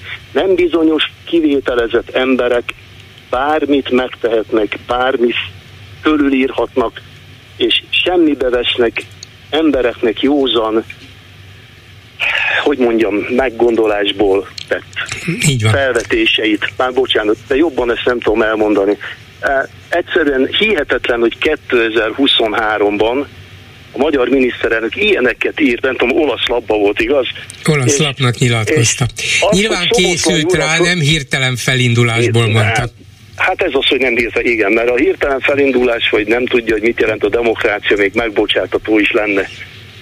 Még csak egy szóba, hogyha megengedi, nem tudom, ugye a Szoboszlait fölvették valamilyen angol klubba, nem tudom, és x-edik hallottam Meg, Megvették, erről. A Liverpool vette vagy meg. Meg a Liverpool, na hát ez egy nagy dolog, bár ezt hozzátenném, hogy bármelyik iksz ipszilon embernek itt Magyarországon ettől még nem lesz több kenyere vagy étele az asztalon. Na de lehet, hogy, bizt... lehet, hogy a szíve hevesebben dobok, hogy lám igen, visz... a magyarok igen, hova jutottak. Ha Orbán Viktor ilyen kijelentéseket tesz, és a szabad világban, amikor itt átlép hegyes halomnál a nyugati világ, a demokráciákba úgymond, akkor viszont lehajthatja a fejét.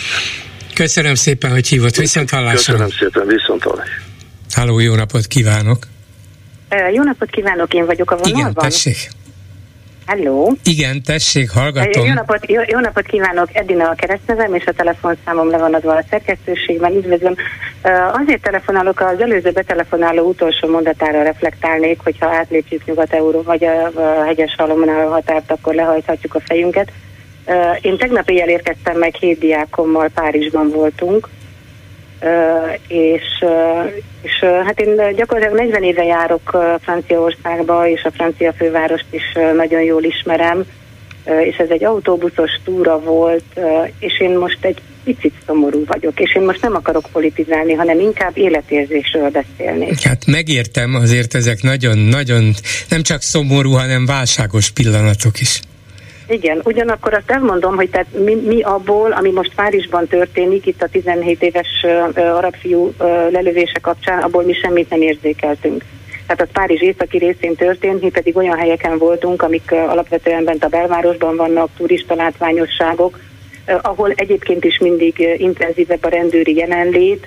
De én tudom, hogy nem szoktam uh, páncélozott rendőri, rendőri járműveket látni Párizsban, azt most láttam, de alapvetően nem éreztük magunkat uh, fenyegetett helyzetben, tehát azt, azt nem tapasztaltuk. Uh-huh. De én arra mondom, arra mondom, hogy kellemetlen, hogy uh, én magamban nézve, én ötvenhét éves vagyok, és tényleg tizenhat éves korom óta járok Párizsba, én, uh, én, én, én uh, tegnap előtt elköszöntem az Eiffel-toronytól.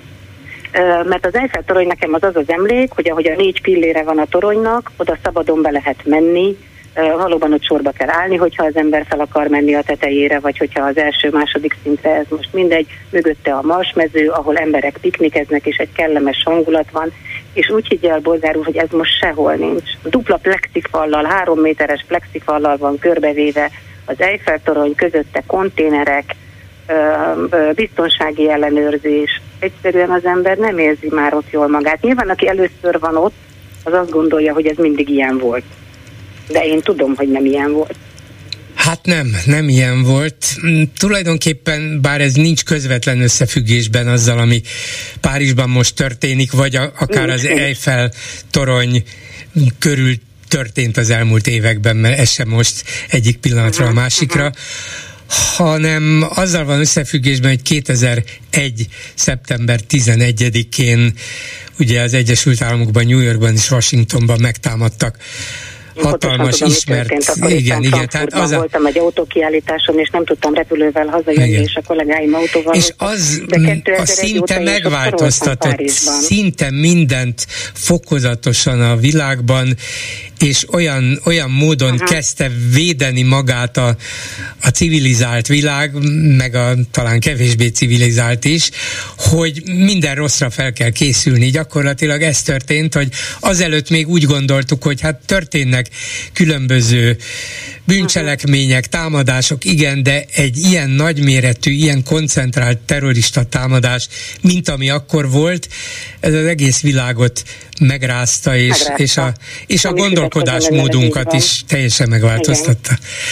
Igen. És, igen. Akkor, és akkor vannak ilyenek, mint ez a, ez a nagyon sajnálatos franciaországi eset, hogy egy rendőr lelő egy nyilván szabálytalanul viselkedő arab származású tínédzsert, amiből kirobban egy olyan fajta tiltakozás hullám, ami azt mutatja, hogy tele van feszültséggel a nyugati világ is. Igen, igen. Ezzel, ezzel nem tudok vitatkozni. Valóban, valóban így van, és uh, nyilván a, a franciáknak, meg Franciaországnak uh, az, hogy ők nagy gyarmatosító ország voltak, és uh, uh, amikor uh, de Gaulle megengedte azt, hogy, uh, hogy a francia gyarmatok uh, függetlenné váljanak, akkor, akkor ő is kiengedte a szellemet a palackból. Ezzel ők, ez, ezzel ők valahogy mégis megtanultak együtt élni. Hát azért mondom, hogy én negyven éve járok oda, és én, és én most, most valami miatt mégis, mégis most éreztem azt, hogy ez nem az én Párizsom. És azért mondom, hogy nem is szeretnék politizálni, inkább érzésekről beszélni, hogy, hogy valami megváltozott. Hát valami megváltozott, ez biztos, és folyamatosan változik, végül is az élet ilyen, de nyilvánvalóan van egy, és akkor én se akarok most hirtelen politizálni és orbánozni, de kétségtelenül van egy felfokozottabb ütemű és mértékű népvándorlás a világon. Nyilván könnyebb is eljutni egyik helyről a másikra. Az emberek, akik borzasztóan érzik magát, magukat, vagy veszélyeztetetnek is bizonyos országokban, régiókban úgy érzik, hogy nem olyan lehetetlen dolog elmenni akár több ezer kilométer távolságba, uh-huh. és békésebb, nyugodtabb életet keresni maguknak.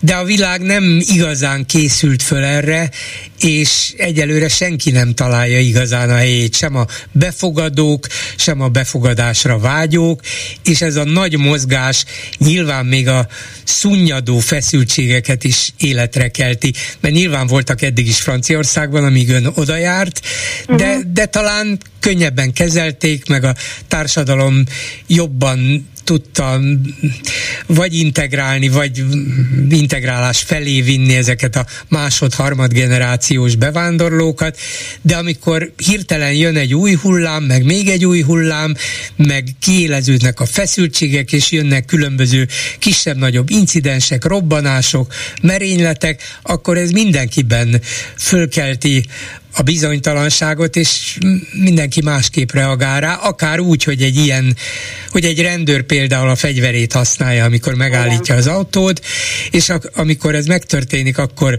tízezrek kezdenek értelmetlen erőszakba és gyújtogatásba és és rombolásba. Hát igen, látjuk, hát igen, hogy és ez... ahogy ön mondta, hogy igen, ez, a, ez az a lapangó feszültség, ami, amit egy ilyen, ezt mondjuk nem nevezném szikrának, mert egy tizenhét éves gyermek halála az ennél sokkal súlyosabb nyilván, de egy ilyen incidens, ez, ez, ez ide, tud, ide tud helyzetet eszkalálni. És én köszönöm szépen, hogy meghallgathattam. De azért ne búcsúzzon el végleg. Se igen, Párizstól, jó. Se az Eiffel-toronytól. Ja, vannak ilyen rossz nem, pillanatok. Nem, nem, meg fogom nézni, csak alá nem fogok menni, tehát nem fogok oda menni. Uh-huh. Nem, a, a sétahajóról, a batomusról, bármikor nagyon szívesen, vagy a Trocadéróról, csak oda nem megyek. Túl leszünk ezen is, szerintem. Bízom benne, köszönöm bízom benne, örülök, hogy beszélhettünk. Minden köszönöm. Jót, viszont hallásra. Minden jót, viszont hallásra. A vonalban pedig Fodor Gábor, aki volt országgyűlési képviselő, volt miniszter. Jó napot kívánok, most pedig gyakori közszereplő. Jó napot kívánok. Jó napot kívánok. Köszöntöm a rádió hallgatókat is. És van egy kutatóintézet, amit vezet is, a Közép-Európai Rendszerváltást Kutatóintézet, és gyakran szerepel még az állami médiában is. meg most írt az Indexben egy cikket, ahogy rendszeresen szokott, ebből az alkalomból néhányszor beszéltünk, vagy néha vitatkoztunk is egymással. Mostani cikkében két témára tér ki. Az egyikben azt hiszem száz százalékos köztünk az egyetértés, és ez az ukrajnai háború megítélése. Mégpedig Orbán Viktor egy kijelentése kapcsán írja azt, amit ír, és az a véleménye, hogy nekünk Ukrajnával kapcsolatban sokkal empatikusabb, sokkal megértőbb, sokkal támogatóbb politikát kellene folytatnunk. De mit gondol, hogy Orbán miért nem ezt csinálja? Miért hívja ki maga ellen, ha nem is a sorsot, de a nyugati világ egyöntetű elítélését, az ukránok egyöntetű kritikáját? Ukrajna nem szuverén ország, ezt úgy odavágja. Igen, szóval én próbálom, amennyire lehet előítéletmentesen nézni a különböző politikai álláspontokat, és az önkérdését is próbálnám valahogy innen megválaszolni. Szóval, hogyha a rossz indulatú feltételezéseket lehántom a különböző álláspontokról, jobb oldalról és bal oldalról is, akkor például a miniszterelnök álláspontját talán úgy lehetne magyarázni racionálisan, hogy ő azt mondja egyébként, ugye én hivatkozom erre a Bild interjúra, amit adott a német Bild lapnak, ugye onnan vettem egy idézetet, amelyel kapcsolatban írtam, többek között ennek a cikknek egy jelentős részét. Szóval, ha ebbe, erre az interjúra visszakanyarodunk, akkor ő ott elég világosan kifejti, hogy ő azt gondolja, hogy ez a háború Ukrajna számára megnyerhetetlen. Tehát olyan erőfölényben van Oroszország, hogy nem tud más lenni a vége, csak az, hogy valamilyen formában az oroszok nyernek, ha úgy tetszik, területet foglalnak el, ki tudja mennyit, de valamennyit. Tehát, hogyha ebből a nézőpontból nézem, hogy neki ez a meggyőződése, akkor nyilván az ő gondolkodása, vagy az ő felfogása felől minden áldozat, ha úgy tetszik, minden küzdelem értelmetlen, mert a végeredmény felől, amit ő prognosztizál visszanézve, ezek értelmetlenül kiontott vérnek számítanak, illetve áldozatnak. És ezzel kapcsolatban mondom én azt, hogy sok mindent gondolhatunk erről, gondolhatjuk ezt is, gondolhatjuk azt is, ugye mert sokan vannak, akik azt gondolják, hogy az ukránok megnyerhetik ezt a háborút. Tehát ezt is gondolhatjuk, meg a másikat is, akkor is nekünk, pont közép-európai népeknek, akik megtapasztaltuk, hogy milyen szovjet megszállás alatt lenni. Megtapasztaltuk a Szovjetunió előtti Oroszországnak is a hódító jellegét is, és mindazt a, azt a hatalomgyakorlást, amiről egyébként a miniszterelnök beszél, én ezt ugye az alatvalói mentalitásnak hívom, ami Bibó nyomán, meg Szűcs Jenő nyomán. Szóval azt a hatalomgyakorlási módot, amit Oroszország és a Szovjetunió is követett, tehát mindezt megtapasztaltuk, és ezért nekünk egészen másként kell ehhez a kérdéshez hozzáállni. Tehát ezért hiányolom én azokat a gesztusokat, amelyeket le, gondolhatunk erről sok mindent, lehet különböző a nézőpontunk, lehet teljesen racionálisan érvelni a különböző álláspontok mellett, mégis az, hogy értem, mellé állok ennek az álláspontnak, értem a szabadságküzdelmet, és ezért gesztusokat teszek Ukrajna irányába, ezt én hiányolom nagyon fájóan, ha úgy tetszik, a kormánypolitikájából. Ugye ezt az interjút nézve, ami nagyon érdekes interjú, ajánlom másoknak is elolvasásra a teljes interjút, a miniszterelnöki honlapon egyébként meg lehet tenni. De néha egészen kétségbejtő vagy nevetséges Orbán érvelése, a másik nagy figyelmet keltett megállapítása az volt egy kérdésre, hogy nem, ő nem tartja Putyint háborús bűnösnek. Miért nem, kérdezi erre az újságíró? Hát mert háború van. Hát ha nem volna háború, akkor miért lenne ugye háborús bűnös Putyin? De Orbán valahogy azt akarja mondani, de nem tudom miért nem képes erre, valamilyen politikai számításból talán. Valahogy azt akarja ebből kihozni, hogy hát akkor nem tudjuk leültetni Putyint majd a tárgyalóasztal mellé, hogy tűzszünetről vagy békéről tárgyaljon az ukránokkal vagy az amerikaiakkal, mert ez Orbán másik elképzelése, hogyha eleve háborús bűnösnek nevezzük őt. Ebben lehet akár valami gyakorlati igazság is, de akkor ezt kellene mondania, de nem, ő inkább valahogy feketén-fehéren azt mondja, hogy nem háború bűnös, mintha ezt várnák el tőle Moszkvában. Ön érez, érez ebben politikai logikát? Hát nézze, szerintem az ő logikájában, amiről előbb beszéltünk, tehát szerintem neki is abszolút egy koherens nézetrendszerről az egészről, ugye kiderül ebből az írásból is, hogy én ezzel nem értek egyet, mert én erről mást gondolok, de de én azt gondolom, hogy ez is egy koherens, és ez, ez is egy védhető álláspont. Uh-huh. Most, amit ön például felhozott ezt a részt, hát ez is abból a szempontból aggasztó, hogy én ebben az írásomban pont ezek miatt a a kitételek miatt, meg ami hónapok óta zajlik a világban és a magyar sajtóban és viták miatt, tudatosan összeszedtem azokat a pontokat, amelyek tények, és a háborúval kapcsolatban fontos tudnunk, mert nem szoktunk róla eleget beszélni, és nem írunk róla eleget. Én ott szépen végig is veszem azokat a, a szerződéseket, nemzetközi jogi megállapodásokat, amelyeket megszegett Oroszország, amelyeket felrúgott. Tehát szerintem a, a miniszterelnöknek abban igaza van, hogy azon lehet vitatkozni, hogy most Putyin háborús bűnös vagy sem, megjegyzem, ez a vitatott legitimációjú szervezet, amelyik ugye háborús bűnösnek mondta, ugye a gyerekeknek az elrablására hivatkozva mondta annak. De egyébként a háború kirobbantásáért egyértelműen Oroszország felelős. Tehát most függetlenül attól, hogy most kimondjuk, hogy Putyin háborús bűnös vagy sem, ami egy kétségtelen egy vitatott kérdés, és majd egyszer egy bíróságnak kell ezt a döntést meghozni, azt szerintem feketén-fehéren kimondható, hogy Oroszország az agresszor. Ő felelős a háborúért. Sőt, még Orbánék is kimondják. Ezt maga Orbán is kimondja, ha nagyon kérdezik. Így van, de szerintem ezt sokkal intenzívebben kell hangsúlyozni. Tehát azért nagyon nem mindegy a nemzetközi jog szempontjából, a világunk jövője szempontjából, hogy a szerződéseket, a jogot hogyan tekintjük. Azt szerintem az a civilizált világ, amiben mi élni akarunk, az a nyugat, amiért ahová tartozni akartunk, évszázadok óta mi magyarok, az többek között a szerződések biztonságáról szól, az a jognak a biztonságáról szól. Ha nemzetközi szerződéseket aláírok, nincs olyan, négy szerződést hivatkozok ebben a cikkben, négy szerződést, amelyet aláírtak az ukránok és az oroszok a határaik sérthetetlenségéről. Ezt egy tolvonással felrúgja Oroszország. Tehát nyilvánvalóan, hogy Oroszország a felelős, az egy más kérdés, én a cikkben is említem azt, hogy egyébként ezzel együtt én azt gondolom, mint hogy sok nyugati elemző, Henry Kissingerre az érden és másokkal az érden elmondja, hogy egyéb iránt sokkal több empátiát kellett volna a nyugatnak tanúsítani a Oroszországgal kapcsolatban, azért, hogy bizonyos kérdésekben bizonyos problémáit megértse. Na de attól, tehát ezek nem felmentések arra, hogy megtámadta Ukrajnát, tehát ez nem lehet mentség. Ez egy külön történet. Arra mindig, mindig szoktam idézni Szinetár Miklóst, aki nekem egy interjúban azt mondta pár hónapja, hogy lehet, hogy az oroszoknak több dologban igazuk volt a háború előtt, de attól kezdve, hogy elindították a háborút, semmiben nincs igazuk. Így van, ez, ez pontosan ez, ez a lényeg, ezt nagyon bölcsen megfogalmazta Szinetár Miklós, egész értek. Na, a, még egy pillanatra Orbánoznék önnel.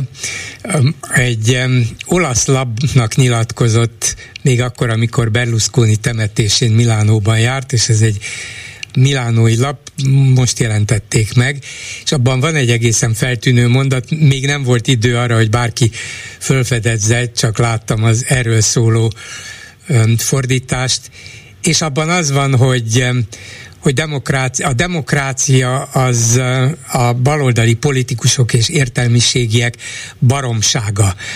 Mert csak kétféle politikai rendszer létezik, szabadság vagy diktatúra, már pedig Magyarországon szabadság van, mert az történik, amit az emberek akarnak. Hát én, ezt nem, én, ezt, én sem olvastam. Tudom, ezt, hogy nem látta, és ez, ezért látta. Itt most falhoz állítom önt ezzel, a, ezzel az idézettel, de az idézet pontos, és nekem annyira meghökkentő, hogy gondoltam, ha eláll a szava egy pillanatra, az se baj. Hát ez kétségtelen. Szóval én azt gondolom, hogy a, a demokrácia az egy, az, egy, az a fundamentuma a létezésünknek, a gondolkodásunknak, az emberi társadalom szerveződésnek a nyugati világban, ez egyértelmű. És megjegyzem, természetesen demokrácia elképzelhetetlen szabadság nélkül, mint ahogy azt sem tudom meg egyébként elképzelni, hozzátenném, hogyha szabadon élünk és társadalmat szervezünk. Tehát a szabadság az nem azt jelenti, hogy, hogy nincs körülöttünk társadalmi struktúra, ami egyébként valójában anarchiát jelentene. Tehát a szervezett szabadság az csak demokratikus módon tud működni, mert a demokrácia jelenti azt, hogy minden embernek van lehetősége és joga a közügyeknek a beleszólására, és azt a képviselői útján gyakorolja, és a képviselők pedig természetesen mindig a népnek felelnek ezért, tehát felelősségre vanhatók, számon kérhetők. Hát ez a, ez a lényege, nem tud másként működni egy társadalmi rendszer, ami egyébként szabadságra és piacgazdaságra épül. És még csak nem is biztos, hogy baloldaliak találták ki ezt a demokrácia nevű marhasságot. Hát, egyáltalán nem, hát egyáltalán nem. Hát a, a konzervatívok és a, a jobboldalnak ez fundamentuma hozzátenni szerte a világban. Hát a demokratikus jogoknak a védelme, ha már mondjuk hoznánk az Egyesült Államok példától, nem sokára elnökválasztást lesz, megnézhetjük majd a vitákat. Alapkérdés lesz például a republikánusnak, az, ott, az ottani jobboldali pártnak, a republikánusoknak is, mint ahogy nyilván a demokratáknak is.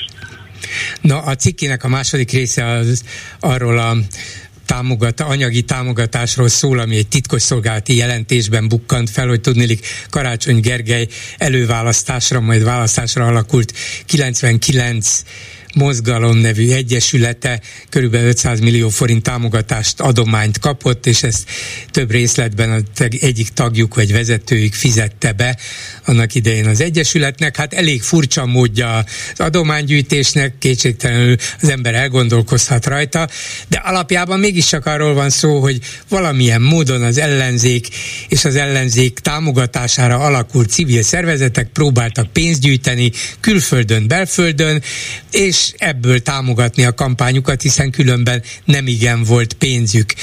Ha most ez szokatlan is, vagy esetleg bizonyos eddigi nem is szabályokat, vagy inkább szokásokat sért, akkor azt mondom, hogy jó, hát érdemes ezzel foglalkozni, hogy jó ez így, de nem látom még annak a bizonyítékát, hogy mindez törvénysértő lett volna, és ha nem az, akkor mégis nem az a fő kérdés, hogy a kormánynak minden rendelkezésre állt, a Fidesznek minden állami pénz is, civil szervezet is, amelyet kitömött állami pénzzel, az ellenzéknek meg hát valamilyen trükkökkel kellett valamennyire fölvenni a versenyt ezzel. Nem ez a lényeg, hanem az, hogy na hát mégis hogy képzelik azt, hogy ilyen részletekben fizetik be, nem gyanús ez? Hát nézzel, én azt gondolom, hogy hogy azt nyilvánvaló, hogy nem egyenlőek a lehetőségek. Ez evidens, hogy az ellenzék nehéz helyzetben van. Tehát, hogyha az anyagi oldalról nézzük csak, nyilván nagyon nehéz helyzetben van. Jóval nehezebb helyzetben, mint a kormánypárt, ahol elképesztő, ugye kormányzati kampányokat látunk hihetetlen költségekkel, ez evidens, hogy, hogy itt nincs ilyen értelemben egyenlő szansz, egyenlő esély. De ezzel együtt az ellenzéknek természetesen mindig ügyelni kell arra, hogy amit csinál, törvényes legyen, és a törvényességen belül is ráadásul, hogy nem elfogadható és hihető. Hát ez a, ez a zárt adománygyűjtő ládába gyűjtő tizenkilencszer befizetnek pénzt, és aznak a javarésze euró és font, hát ez abszurd. Szerintem abszurd a magyarázat, abszurd az egész dolog. Ilyet nem lenne szabad megengedni magának az ellenzéknek. Felesleges. Még akkor is a nehéz helyzetben van. De hát egy ilyen, ugye fogalmam sincs, hogy mi és hogy történt, de önnek azért mégis van tapasztalata kampányokról, pénzgyűjtésről. Tegyük föl, hogy a pénz külföldről érkezett, de hát annak valamilyen nyoma kell, hogy legyen, gondolom, nem egy autóban hozták el. Vagy ha igen, akkor talán a titkosszolgálat felfedezte volna, hogy jött egy nagy teherautó tele, ha nem is dollárral, de euróval, és aztán azokat beletették ládába, de ilyenről nem látunk semmit.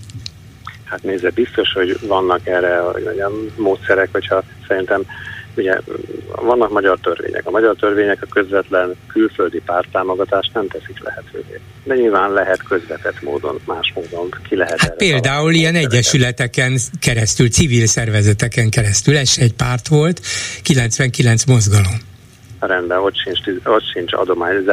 Én már láttam zárt adománygyűjtő ládát. Na, szóval erre, tehát ez, na mindegy. Szóval ez teljes abszurditás az helyzet. Uh-huh. Szóval tessék akkor összeszedni magát az ellenzéknek, komolyan venni a választóit, komolyan venni sok mindent, amit körülötte, amíg akkor is a nehéz a helyzet. Nem lehet ilyen magyarázatokkal előállni szerintem. Nem lehet. De akkor se, hogyha feltételezzük, hogy külföldről támogatták őket. És akkor mi van? Az elfogadhatatlan? Hát nézze, én nekem erről van egy véleményem, az más kérdés, hogy a magyar törvények mit mondanak. Tehát én egyáltalán nem látom eretnek dolognak azt, hogyha, hogyha akár külföldről is kaphatnak pénze, pénzt pártok szerte a világban. Van, ahol ezt megengedett, van, ahol nem megengedett, hozzátenném. De a magyar törvényeket be kell tartani, akármit is gondolunk róla. Az a helyzet, be kell tartani. Na de hogyha ez nem pártnak ment, hanem egy mozgalomnak, akkor ez törvénysértő, vagy csak ügyesen ki van játszva a törvény? Nem, hát ez egyértelműen a politikai pártokra vonatkozik, amit mondtam, de hát, de hát a szóval, na mindegy, tehát szerintem ne, nem mennék egy bizonyos... Ny- nyilván, nyilván nem mindegy a dolog, ezért is foglalkozunk vele, csak... Persze, de nem, nem, nem, nem is akarok olyan bizonyos szinte mélyebbre menni, mert illetlenség lenne ebben a dologban szerintem, csak, csak azt gondolom, hogy ez, ez nem, egyszerűen nem állja meg a helyét, nem lehet ilyen magyarázatokkal előállni, tehát az, az, az rendesen, hogy rendesen a törvényeket be kell tartani, és tisztességes magyarázatot kell adni arra a választóknak, hogyha közben fölmerül bármiféle gyanú, vagy, vagy hát hogy mondjam, magyarázatot kell adni valamire. Tehát ez lehetetlen. Tehát nincs olyan, nincs, nincs tizenkilenceres befizetés Európa fontba, zárt adománygyűjtő látákba. Hát ez nem, hát nincs ilyen. Köszönöm szépen Fodor Gábornak. Minden jót, viszont hallásra. Viszont hallásra. Háló, jó napot kívánok! Jó napot kívánok, Bolgár úr, köszöntöm a hallgatókat! Akkor most már én csak azt nem értem, ha megnyerem a főnyereményt szombaton, akkor én nem támogathatom a, a, a mozgalmat száz millió forinttal? De, támogathatja szerintem. Igen? Pe, hogyne, az, hogyne. Az, az nem Nyugodtan. Szabálytalan? Tessék? Az nem szabálytalan? Nem, nem. Szerintem pártot is támogathat magánemberként nyugodtan. Hát akkor mi nem úgy csinálták? Nem, nem, tudom, hogy, nem, nem tudom, hogy csinálták őszintén szóval. No de nem erről akartam beszélni, hanem kapcsolódni Karácsony Gergely Árpád hídi ö, mondataihoz, mert abban jelentkeztem, és ö, hát itt meg vagyok döbbenve azóta, amióta ezt a, amit az a szomorú dolog történt, és ö, már olvasom a kommenteket a Facebookon, olyat is olvastam, ami, ami már ránk vonatkozik, hogy a hatvanöt éven felül el kell venni a jogosítványt az emberektől. Igen, tehát hát már itt tartunk, tegy, tegye, már le a, tegye le a sport bé em vé-jét azonnal, és ne száguldozzon ám a hídon száz ötvennel. Hogy már... képzelik ezek a hatvanötnél idősebbek? Igen. Hát mégis. Tehát, tehát már itt tartunk a Facebookban úgy, hogy igen. csodálatosan, csodálatosan haladunk előre a megoldás felé. Hát igen, ja, és a Mandinert is olvastam, hogy Karácsony Gergely politikai ügyet csinál az Árpád hídi eseményekből. Úgyhogy uh-huh. már ez is megjelent. Abban igaza van Karácsony Gergelynek, hogy ő ezt a problémát a főváros nem fogja tudni megoldani, és ez nem is a főváros dolga. Itt törvényeket kell hozni, alkotni, ezt a főváros nem tud törvényeket alkotni és hozni. Trafipasszokat szerelhetett egyszer a fővárost, de én szerintem azzal is semmi nem fog változni. Olvastam a szakértői véleményt is, egytől öt évig terjedő felfüggesztett szabadságvesztést kaphatnak az elkövetők.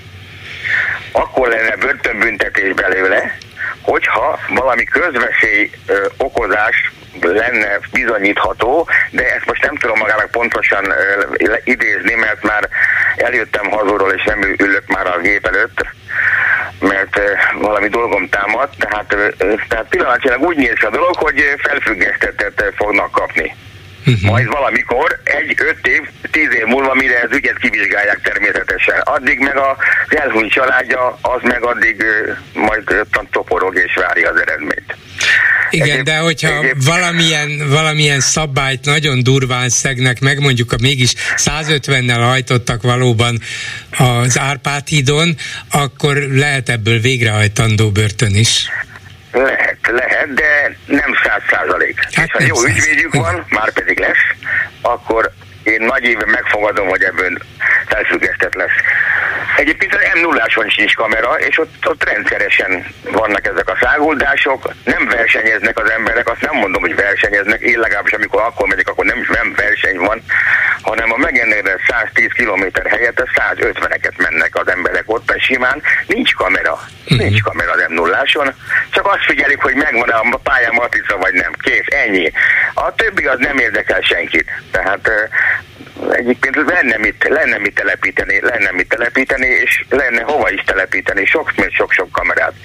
És a végére mondok még egy javaslatot, gondolom mindenki fel fog háborodni. Én bizonyos x lóerő per kilowatt feletti autó tulajdonosokat hivatásos jogosítványra köteleznék, és két évente orvosi vizsgálaton kötelesek megjelenni. Én ezt vezetném be. Uh-huh. Mindjárt rend lenne, szerintem. Én ezt mondom. Hát nézzem, még az is lehet, hogy volna ennek értelme, de attól, hogy a tulajdonosokat erre kötelezik, attól még lehet, hogy valakinek kölcsön adja a kocsiját, vagy családtagjának, barátjának, és akkor azt kezd vele száguldozni, mert hű, milyen remek kocsi ez. Megy ez százötvennel? Hogy nem, megy ez kétszázzal is. Szóval nem biztos, hogy így meg lehet akadályozni ezeket. Hát akkor még egy, még egy szabály kéne hozni, vagy még egy törvényt kell alakítani, ha csak kölcsön adja a kocsit, akkor ő vállalja a felelősséget. Ennyi. Uh-huh. Szóval meg lehet ezt oldani, csak valóban akarni kéne valakinek, de vajon Gurász Gergely, amit mondott a Karácsony Gergely, ja, apropó, azt olvastam az Indexen, a Karácsony nyilatkoztat, hogy csak most nem mondta le főpolgármester úr, és nem tudtam önnel beszélni előtte, hogy rákérdezhetett volna, hogy állítólag kilőtték a főváros kameráid, ami a, a trafipaxokat. Igen, én, én is olvastam erről, hogy, olvastam ezt, mi, hogy mivel lőtték, ezt nem tudom, lehet, hogy parittyával, vagy nyílvesszővel. Hát és ki volt ez? és, és, és ennek hol a nyoma? A rendőrség miért nem nyomoz? Hát ha én előveszek egy kést a villamoson, engem rögtön elvisznek, és azt sem tudom, hogy hol vagyok. Itt kilövik a kamerákat, és akkor halál man, nagy csend van, a főpolgármester tudta megtudni, hogy a kamerákat kilövik itt rendszeresen. Hát mi van itten? Hát szóval tényleg őrület. őrület. Hát lehet, hogy ez még akkor volt, amikor maszkot hordtak az emberek, és nem lehetett megállapítani, hogy ki az, aki kilövi. Ugye? Szóval, hát nem tudom, nem tudom, hogy mi a megoldás, de, de úgy éreztem, hogy Karácsony Gergely sem biztos benne, mint hogyha azon tipródna, hogy hiába mondja ő, vagy hiába keres meg X-et, Y-t, ha a kormány, vagy a, a rendőrfőkapitányság, vagy a belügyminisztérium nem partner ebben, akkor, akkor hiába fizetnek még a főváros részéről, akkor sem fogják tudni az egészet működtetni. Persze, hogy nem. Hát hiszen a főváros erre, erre képtelen. Akkor is képtelen lenne, hogyha minden frankon működne most a kormány és a főváros között. Ez, ez nem a főváros dolga. Ez, ez, ez, orsz, ez, a, ez a regnáló kormánynak a felelőssége. Olyan szabályokat kell alkotni, amikor eldurvul a helyzet. Nem csak a, hogy ez nem csak a fővárosnak érvényes legyen, hanem az országosan kell megalkotni, konzultálni kell különböző autós szervezetekkel, ezzel, azzal, amazzal, most nem tudok hirtelen mondani további neveket, és ezt, ezt meg kell alkotni a jogszabályt, ugyanúgy, mint a KRESZ módosítást. Ha nem javul a helyzet, már pedig nem javul, és hiába postáznak itt háromszázezer forintos csekkeket, mindenki nagy évben le, pont, pont, pont. Becsengetik a lóvét, és minden megy tovább, úgy, ahogy eddig. Szóval hát lehet, igen, de, de ez egy szörnyű baleset volt, tényleg. Szörnyű a balesetek szörnyű. mind szörnyűek, de egy ilyen abszolút felelőtlenségből, igen, virtuskodásból következő rémes. Köszönöm szépen, viszont hallásra. Viszont hallásra, minden jót. Van egy hallgató a vonalban, de egy, egy kis türelmét kérem, mert itt van Lőrinc Csaba kollégám, hogy a Facebook kommenteket ismertesse. Jó, jó kérem jó, egy kis jó, türelmét. Köszönöm. Szia Gyuri, köszöntöm a hallgatókat. Az első komment, amit találtam, a megaberuházásokról szólt, a külsazakú gyárakról. Amikor az új külföldi... Pedig ma erről nem is beszéltünk, de hát úgy látszik, a hallgatók dédelgetik. Hát az akkumulátorgyárakról nehéz lepattanni ilyen szinten. Amikor az új külföldi megaberuházások, például akkumulátorgyárak már csak egzotikus vendégmunkásokkal működtethetők, akkor mi a túróért, így a kommentelő, a munkahelyteremtési, támogat- munkahelyteremtési támogatást adni a külföldi beruházók? százmilliárdos, százmilliárdos nagyságrendben ráadásul. Hát az csak az egyik indok, azt hiszem, a munkahely teremtési támogatás, a másik az nyilván alapvetően arra megy, hogy ide nálunk hozzák, vagy hozzák mi hozzánk ezeket a beruházásokat, ezeket támogatjuk adóelengedéssel, és így tovább. Nyilván a munkahelyteremtés is az egyik lehetséges, és hogyha ezerből mondjuk ötszáz magyar munkahely, akkor rá lehet fogni, hát lám, ötszáz munkahelyet támogattunk. Hát igen, az oktatásnak, kultúrának, egészségügynek nincs szükségem minisztériumra. Mármint a kormány szerint, így a következő komment. Ellenben elengedhetetlenül fontos lett az európai ügyekért felelős minisztériumot felállítani. Miért is? Az é u elleni harcra? Hát és nem ez... tudom, önmagában nem volna ez egy rossz dolog. Már azt sem igazán értettem persze, hogy, hogy lehet, hogy ezt az igazságügyminiszterre bízzák, Varga Juditra, mert nyugodtan maradhatott volna az, a külügyminisztériumon belül, de nyilván Szijjártó Péter annyit utazik Magyarország és a Hold között, hát hogy, hogy Brüsszelre, Brüsszelre nem jut helye, ideje, repülője, jachtja, és így tovább. Valaki azért rákérdezett, hogy Bóka János lesz a Huxit ügyi miniszter? Jó kérdés. Napi szürreális. Pintér orvosokat, tanárokat felügyelnek, Karácsony pedig a közlekedést. Egy másik gondolat. Budapesten olyan a gyorsus, olyan gyorsasági verseny zajlik, ahol az első díjat a bé er ef ká adja ki. Normális. Hát nem tudom, de, de jobb volna valami észszerű megoldást találni. Mondjuk hirtelenjében csak az jut eszembe, hogy azokon a helyeken, ahol tudják, hogy vannak ilyen veszélyes gyorsulási versenyek, Szentendrei út, Árpád híd, Váci út, hát Óbuda, mondjuk, bizonyos területen. Az, igen, ezeken a helyeken, azokban az időpontokban, amikor ez előfordul, egy-két kék fénnyel magára figyelmet felhívó rendőrjárőr el, elmegy jobbra, balra, ide-oda, akkor biztos, hogy nem megy ez olyan egyszerűen. Nem kerül ez olyan sok pénzbe, lehet, hogy tíz-tizenkét rendőrjárőr kell hozzá, de talán megállítható. Ahogy a felvezetődben említetted, Orbán Viktor demokráciáról és szabadságról szóló gondolatáról valakik Csurka István ö, kijelentése jutott eszébe, amit a kilencvenes években tett. Ócska bolsevik trükk, a szakértelemre hivatkozni. Hát igen, ez is bolsevista trükk, a demokráciáról beszélni, olyan nincs. Én ezek alapján akkor is várom, hogy a demokrata nevű kormány szócső bejelenti, névszabadságként folytatja majd tovább. Ennyi lett volna a komment szekció. Köszönöm, és a hallgató a vonalban, köszönöm szépen. Parancsoljon, igen. Jó estét kívánok! Az a helyzet, hogy az egészségügyel kapcsolatban egy dicséretes dolgot szeretnék elmondani. Múlt héten kedden a kertembe dolgoztam, húztam arrébb a leándert, és sajnos a tűlevele beleállt a szemembe. Hú. Szabályosan vérzett a szemem.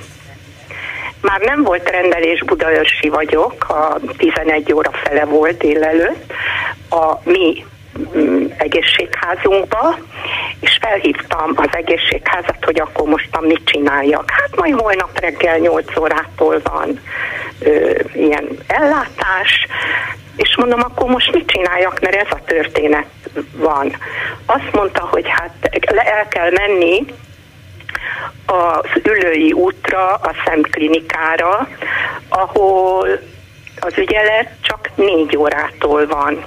Hát az az igazság, hogy paráztam, hogy mi történt velem, az a helyzet, és akkor elvitt a sógorom, megbeszéltük egymással, hogy akkor menjünk el a János kórházba, hát ha sikerül ott fogadni.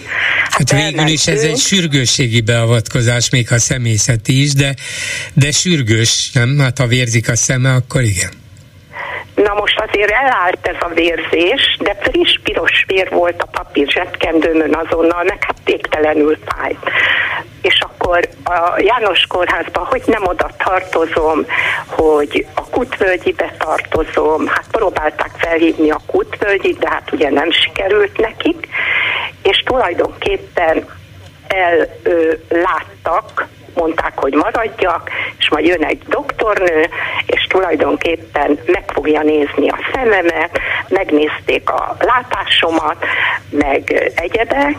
Szerencsére nem a, a szemgolyómat érte ez a szúrás levél, és igen, igen, és kaptam szemcseppet, ami antibiotikumos volt, és a leandernek egyébként minden része mérgező, uh. és az a helyzet, hogy nekem is az egészségügyel ugyanaz a gondom, mint az összes többi mindenkinek, de most egy dicséretes dolgot tettek velem, mert először is nagyon meg voltam ijedve, nagyon kedvesek voltak, és ellátást kaptam. Úgyhogy azért nem mindenhol így van. Persze, hogy... persze, és hát az a rengeteg ember, aki ott dolgozik, még ha kevesebben vannak is, mint kellene, de azok nyilván mindent megtesznek, hogy ellássák a beteget, és ha látják, hogy valami sürgős vagy megnyugtatásra, vagy beavatkozásra van szükség, akkor számíthat rájuk, orvosra, nővérre, szakápolóra, mindenkire, hát persze.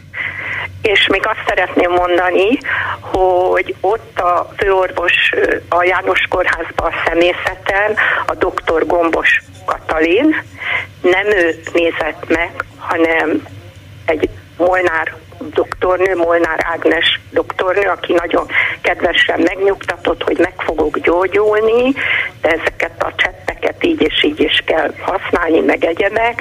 Úgyhogy én csak azért azt akartam elmondani, hogy azért vannak olyan esetek, amikor mégiscsak segítenek a az emberen. Nagyon jól tette, és hogy elmondja. Kell, kell ahhoz, hogy nekik is, mert az már eltelt egy hete tulajdonképpen, hogy nekem ez a történet volt, és hát nagyon örültem, meg meg is nyugodtam tulajdonképpen, meg hát gyógyulgatok tulajdonképpen. Uh-huh. És köszönöm szépen, hogy ezt el tudtam mondani, mert előfordul. Ne, nem, csak a, nem csak a rosszat akarjuk hallani, a jót is. Igen, szóval mindazt, ami, ami az életünket befolyásolja, jó vagy igen. Rossz értelemben egyaránt. Köszönöm. Én is köszönöm. És további szépen. Jobbulást. Viszont hallásra. Halló, jó napot kívánok. Halló, én vagyok a vonalban. Igen, parancsoljon, hallgatom. Tiszteletem, Bolgár úr, Magyarosi Péter vagyok, már régebben többször beszéltünk. Én csak ezekkel az ázsiai munkásokkal kapcsolatban szeretnék feltételezve, persze gondolatokat megosztva, megosztani, hogy, hogy mi lehet emögött egy komplex üzleti terv. Gödön lakom, és azt látom, hogy itt a nap három műszakába folyamatosan jönnek a MOL buszok, és hozzák ezeket a vezetés Samsungról. Kiket hoznak, mert most valamiért elment a hangja? Hát én a Göddi Samsung gyárban a társokat dolgozni tömegével. Uh-huh. De a most, most meg azt nem értettem, hogy honnan hozzák, vagy milyen munkásokat? Hát azt nem sikerült kiderülni, de a, legtöbbség, a többségén látszik, hogy ázsiai munkás. Aha. Lehet, hogy koreaiak? Mert a Samsung egy koreai hát, gyár. Én kétlem, én szerintem más aha. ázsiai területekről jönnek. Én itt konkrétan beszéltem kettővel, akit elcsíptem, miközben jöttek egy ilyen kis közérbe Gödön, ők kínaiak voltak. Aha. És itt laknak, és itt szinte mindenki van adban nekik, de ezeket a MOL busszal hozzák, csak jeleztem, hogy ezen kívül ugye három műszakban folyamatosan nagyon sok MOL busz jön, és azt látom, nem lepődik, hogy többi akkumulátor. Az, az, a baj, az a baj, hogy folyamatosan elelmegy egy-egy szótagja. Nem tudna egy picit arrébb menni, hogy hát ha jobb a térerő? Talán most jobb lesz. Tudom, most jobban hallom. Hát nem, nagyjából ugyanaz, talán most jobban, és akkor a hallat ugyan feltételezem, hogy azt kérdezi, de már nem jól hallom valamiért. Most még egy kicsit odébb most jöttem. Jobb, most jobb, igen. Jó, tehát nem csodálkoznék, hogyha többi akkumulátorgyárnál is megjelennének ezek a molting buszok, hogy hiszen egyre több teret nyernek az üzleti életbe a MOL csoport, és ebből a szemszögből megérthető, hogy miért nem éri meg nekik a, a, a, a, a szegényebb településekről magyar munkavállalót fölhozni, hogyha ez logisztikailag föl van építve, hogy tömegével tudják hozni ezt az olcsó munkaerőt a munkásszállásokról majd a gyárakba. Hát igen, feltételezem, hogy van ennek valamilyen gazdasági racionalitása, csak ahogy talán az első hallgató mondta, érdemes volna azzal foglalkozni, vagy azon gondolkozni, hogy nem lehetne éppen a hátrányos helyzetű, nem képzett, tartósan munkanélküli e, csoportokat megpróbálni felkészíteni erre a várhatóan pontosan nagy munkaerőkeresetre. Én értem, igen. Nem. Itt kéne belépni az államnak. Igen, csak az nem államnak nem. kéne itt belépnie éppen azért, hogy ne maradjon néhány százezer ember egész életére a foglalkoztatott hatóság szintje alatt, hogy megpróbálják őket felkészíteni valamire, amit remélhetőleg el tudnak Bolgár látni. Bolgár úr, ez a kormánynak nem üzlet. Őket értem, persze, én most megpróbáltam naívan elmondani, hogy mit lehetne csinálni, vagy mit volna érdemes csinálni. Semmi érdekük nincs, hogy segítsenek igen, itt a le, leszorult településeken. Az külön buszokat kéne megoldani, akik ilyen kis településen lakik, az nem fog eljönni munkásszállóba száznyolcvanezer forintos bér. Nem érdekük megoldani. Értem. A másik röviden, gyorsan a közlekedések tudatban talán emlékszik rá, hogy én taxis vagyok. Igen. És már többször taxisként telefonáltam. Évről évre tapasztalható az egyre nagyobb türelmetlenség, és semmiben veszik a közlekedési szabályokat. Tudom, hogy minket taxisokat különösen megszólnak, hogyha valamit hibázunk, vagy, vagy nem tartunk be szabályokat, ezért én eh, komolyan eh, rendkívül szabálykövetőnek tartom magamat, de az, hogy a kiraknak harmincas táblát, mert út, útépítés van, és megpróbálom betartani, átmegy az száraztól, tol engem hátulról, oldalról belenéz az arcomba, hogy miért vagyok ilyen, igen, ilyen, hogy harminc megyek. Ezt napról napra érzik. Hát mindenképpen szigorítani kéne szerintem az ellenőrzéseken, és valamilyen módon nagyobb elrettentő hát igen, a, a szabályoknak ilyen durva megsértése, ami ráadásul halállal is jár, például ebben az esetben, ezt valahogyan meg kellene próbálni. Nem mondom, hogy ezt meg lehet szüntetni, úgy, ahogy van, nem lehet sehol a világon. De egy valóban nagyobb elrettentéssel, vagy szigorúbb szabálya, szabályokkal igenis lehetne csökkenteni a veszélyeket. Így van, így van. Egy kicsit komolyabban kéne lenni, mert semmibe veszik. Táblát, se a záróvonalat, se a sebességkorlátot. Csak nézze meg, jövünk be mondjuk a agglomerációból, olyan simán letolnak, ha betartjuk a száztízet, még egy kicsit százhússzal mondjuk, olyan simán letolnak. Igen. Hát köszönöm hát, szépen. Villany meghajtás, nem is érezni benne, hogy megy vele százat. Igen. Köszönöm szépen, minden jót, viszont hallásra. Viszont hallásra, köszönöm. Ezzel a, megbe- ezzel a megbeszéljük mai műsora véget ért. Készítésében közreműködött Král Kevin, Lőrinc Csaba, Simon Erika, Szabó Csilla és Túri Lui, Bolgár Györgyöt hallották, viszont hallásra holnap, most pedig jön az Esti Gyors. Ez a műsor sem jöhetett volna létre az önök támogatása nélkül. Esti Gyors, a hírek háttere. Döntött a parlament. Összehangolt támadást törvényjavaslatot nyújtottak be. Korrupciós botrányba keveredett. Az inflációs adatok szerint újabb menekült hullám várható. Aláírták a megállapodást. Esti Gyors, a hírek háttere. Jó napot Európa, jó napot nagyvilág, üdvözlök mindenkit, aki Magyarország és a Szabad Európa maradék magyar hangját hallgatja, akár az egész földkerekségen, internetes oldalunkon, YouTube-ján, telefonján, wifi rádióján, számítógépén vagy a vasalóján. Jogunk van szólni. Dísi János vagyok, örülök, hogy meg is velünk tartotok. Szerkesztőtársam V. Nagy Gyöngyi. Motto.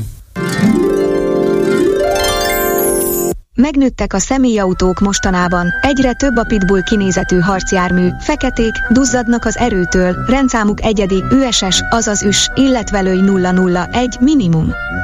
Érthető, hogy nem szeretik, ha rájuk bámul az ember, még megkarcolja az a sok köcsög tekintet az ománcot. A legkisebb fixírozásra is megszólal az érzékelőjük, vatarjú nézel, fakaf. negyvenkét kerekük van, három emeletesek plusz alapsor, saját rendőrőrssel, szolikával. Parti Nagy Lajos, félszép. A hétvégén egy közúti és önveszélyes gyilkos, a gyilkosok köztünk járnak, nagyjából száz ötvennel száguldva a budapesti Árpád hídon megölt egy a járdán a vastag védőkorlátok mögött tekerő biciklistát. A rész nulla nulla egy, azaz rész, tehát verseny, egyedi rendszámmal rendelkező. kétezer-tizenhétben gyártott speciális Mercedes a hetven kilométeres sebességhatárt betartja, akkor is feltűnő, nagyképű és kivagyi benzinszörny. A benne ülőről keveset tudunk, de az is túl sok, annyit mindenképpen, valakit megölt, mert kéznél volt neki egy gázpedál, amit erősen megnyomott, mert nyilván az efféle élet császárai azt hiszik, hogy a fizika törvényei olyanok, mint a Fideszé, könnyen áthághatóak, és csak a lúzerekre vonatkoznak. Az elmúlt napokban számtalan ötlet hangzott el, hogyan lehetnek kamerákkal, sebességmérő radarokkal, büntetéssel, rendőrrel rávenni az efféle potenciális gyilkosokat, hogy légy-ci, légy-ci, ne csináld már! demagógiára hajlamosabb kollégáim azt is megemlítették, hogy esetleg nem a jogaikért, a jövőért tüntető diákokat kellene nagy erőbedobással egrecíroztatni, hanem a valódi közveszélyeseket, de hát a rendőr sem keresi magának a bajt. Én még egy szempontot bedobnék a többi mellé, ez a zebra kvóciens, de mondhatnánk azt úgy is, civilizált európai viselkedés régi mániám. Nézzük a zebrát. Igen, elterjedt a művelt világ, szinte minden pontján találkozhatunk vele, leginkább forgalmas, sűrűn lakott városokban. Akadnak nagyon erős zebrák, például az angliai zebra képes megállítani bármikor, akár egy jaguárt is. A budapesti zebra sokkal csenevészebb, talán még egy Skoda száz húsz el lelassítása sem mindig sikerül neki. Nem is beszélve mondjuk egy szófiai vagy egy moszkvai zebráról, amely ugyan csíkos, de tulajdonképpen mégsem zebra, ugyanis arrafelé a sofőrök zebrába sem veszik, nyugodtan hajtanak tovább rajta. És most vezessük be a zebra kvócienst. A zebra kvóciens egy olyan egyszerű érték, amely magában sűrít sok más mutatószámot, és egyetlen formulával tehetjük közzé, hogy az adott város, ország mennyire élhető, barátságos, emberközpontú, milyen az ott lakók kulturáltsági színvonala.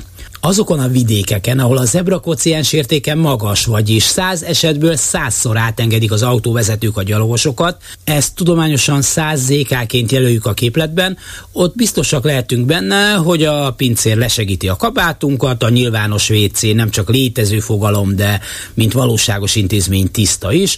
A száz zé ká-jú városokban a buszkalauz kedvesen köszön, és nem kiabálnak utána trágárságokat a lakótársak az utcán, még ha más színű vagy akkor sem. Ahogy csökken a zé ká értéke, úgy lesznek szemetesebbek az utcák, elhanyagoltabbak a kirakatok, durvábbak az emberek. A magas zé ká-jú népeknél a politikusok ritkábban hivatkoznak ugyan az emberekre, de gyakrabban cselekszenek az érdekükben. Az alacsony zebra kvóciensű államokban viszont ezzel éppen fordítosan arányos a dolog. Gyakran hivatkoznak az emberekre, de sokkal inkább csak a saját érdekeiket nézik. Az alacsony zé ká-jú országokban még az is előfordulhat, hogy a miniszterelnök néhány barátjának, strómanjának juthat minden közpénz.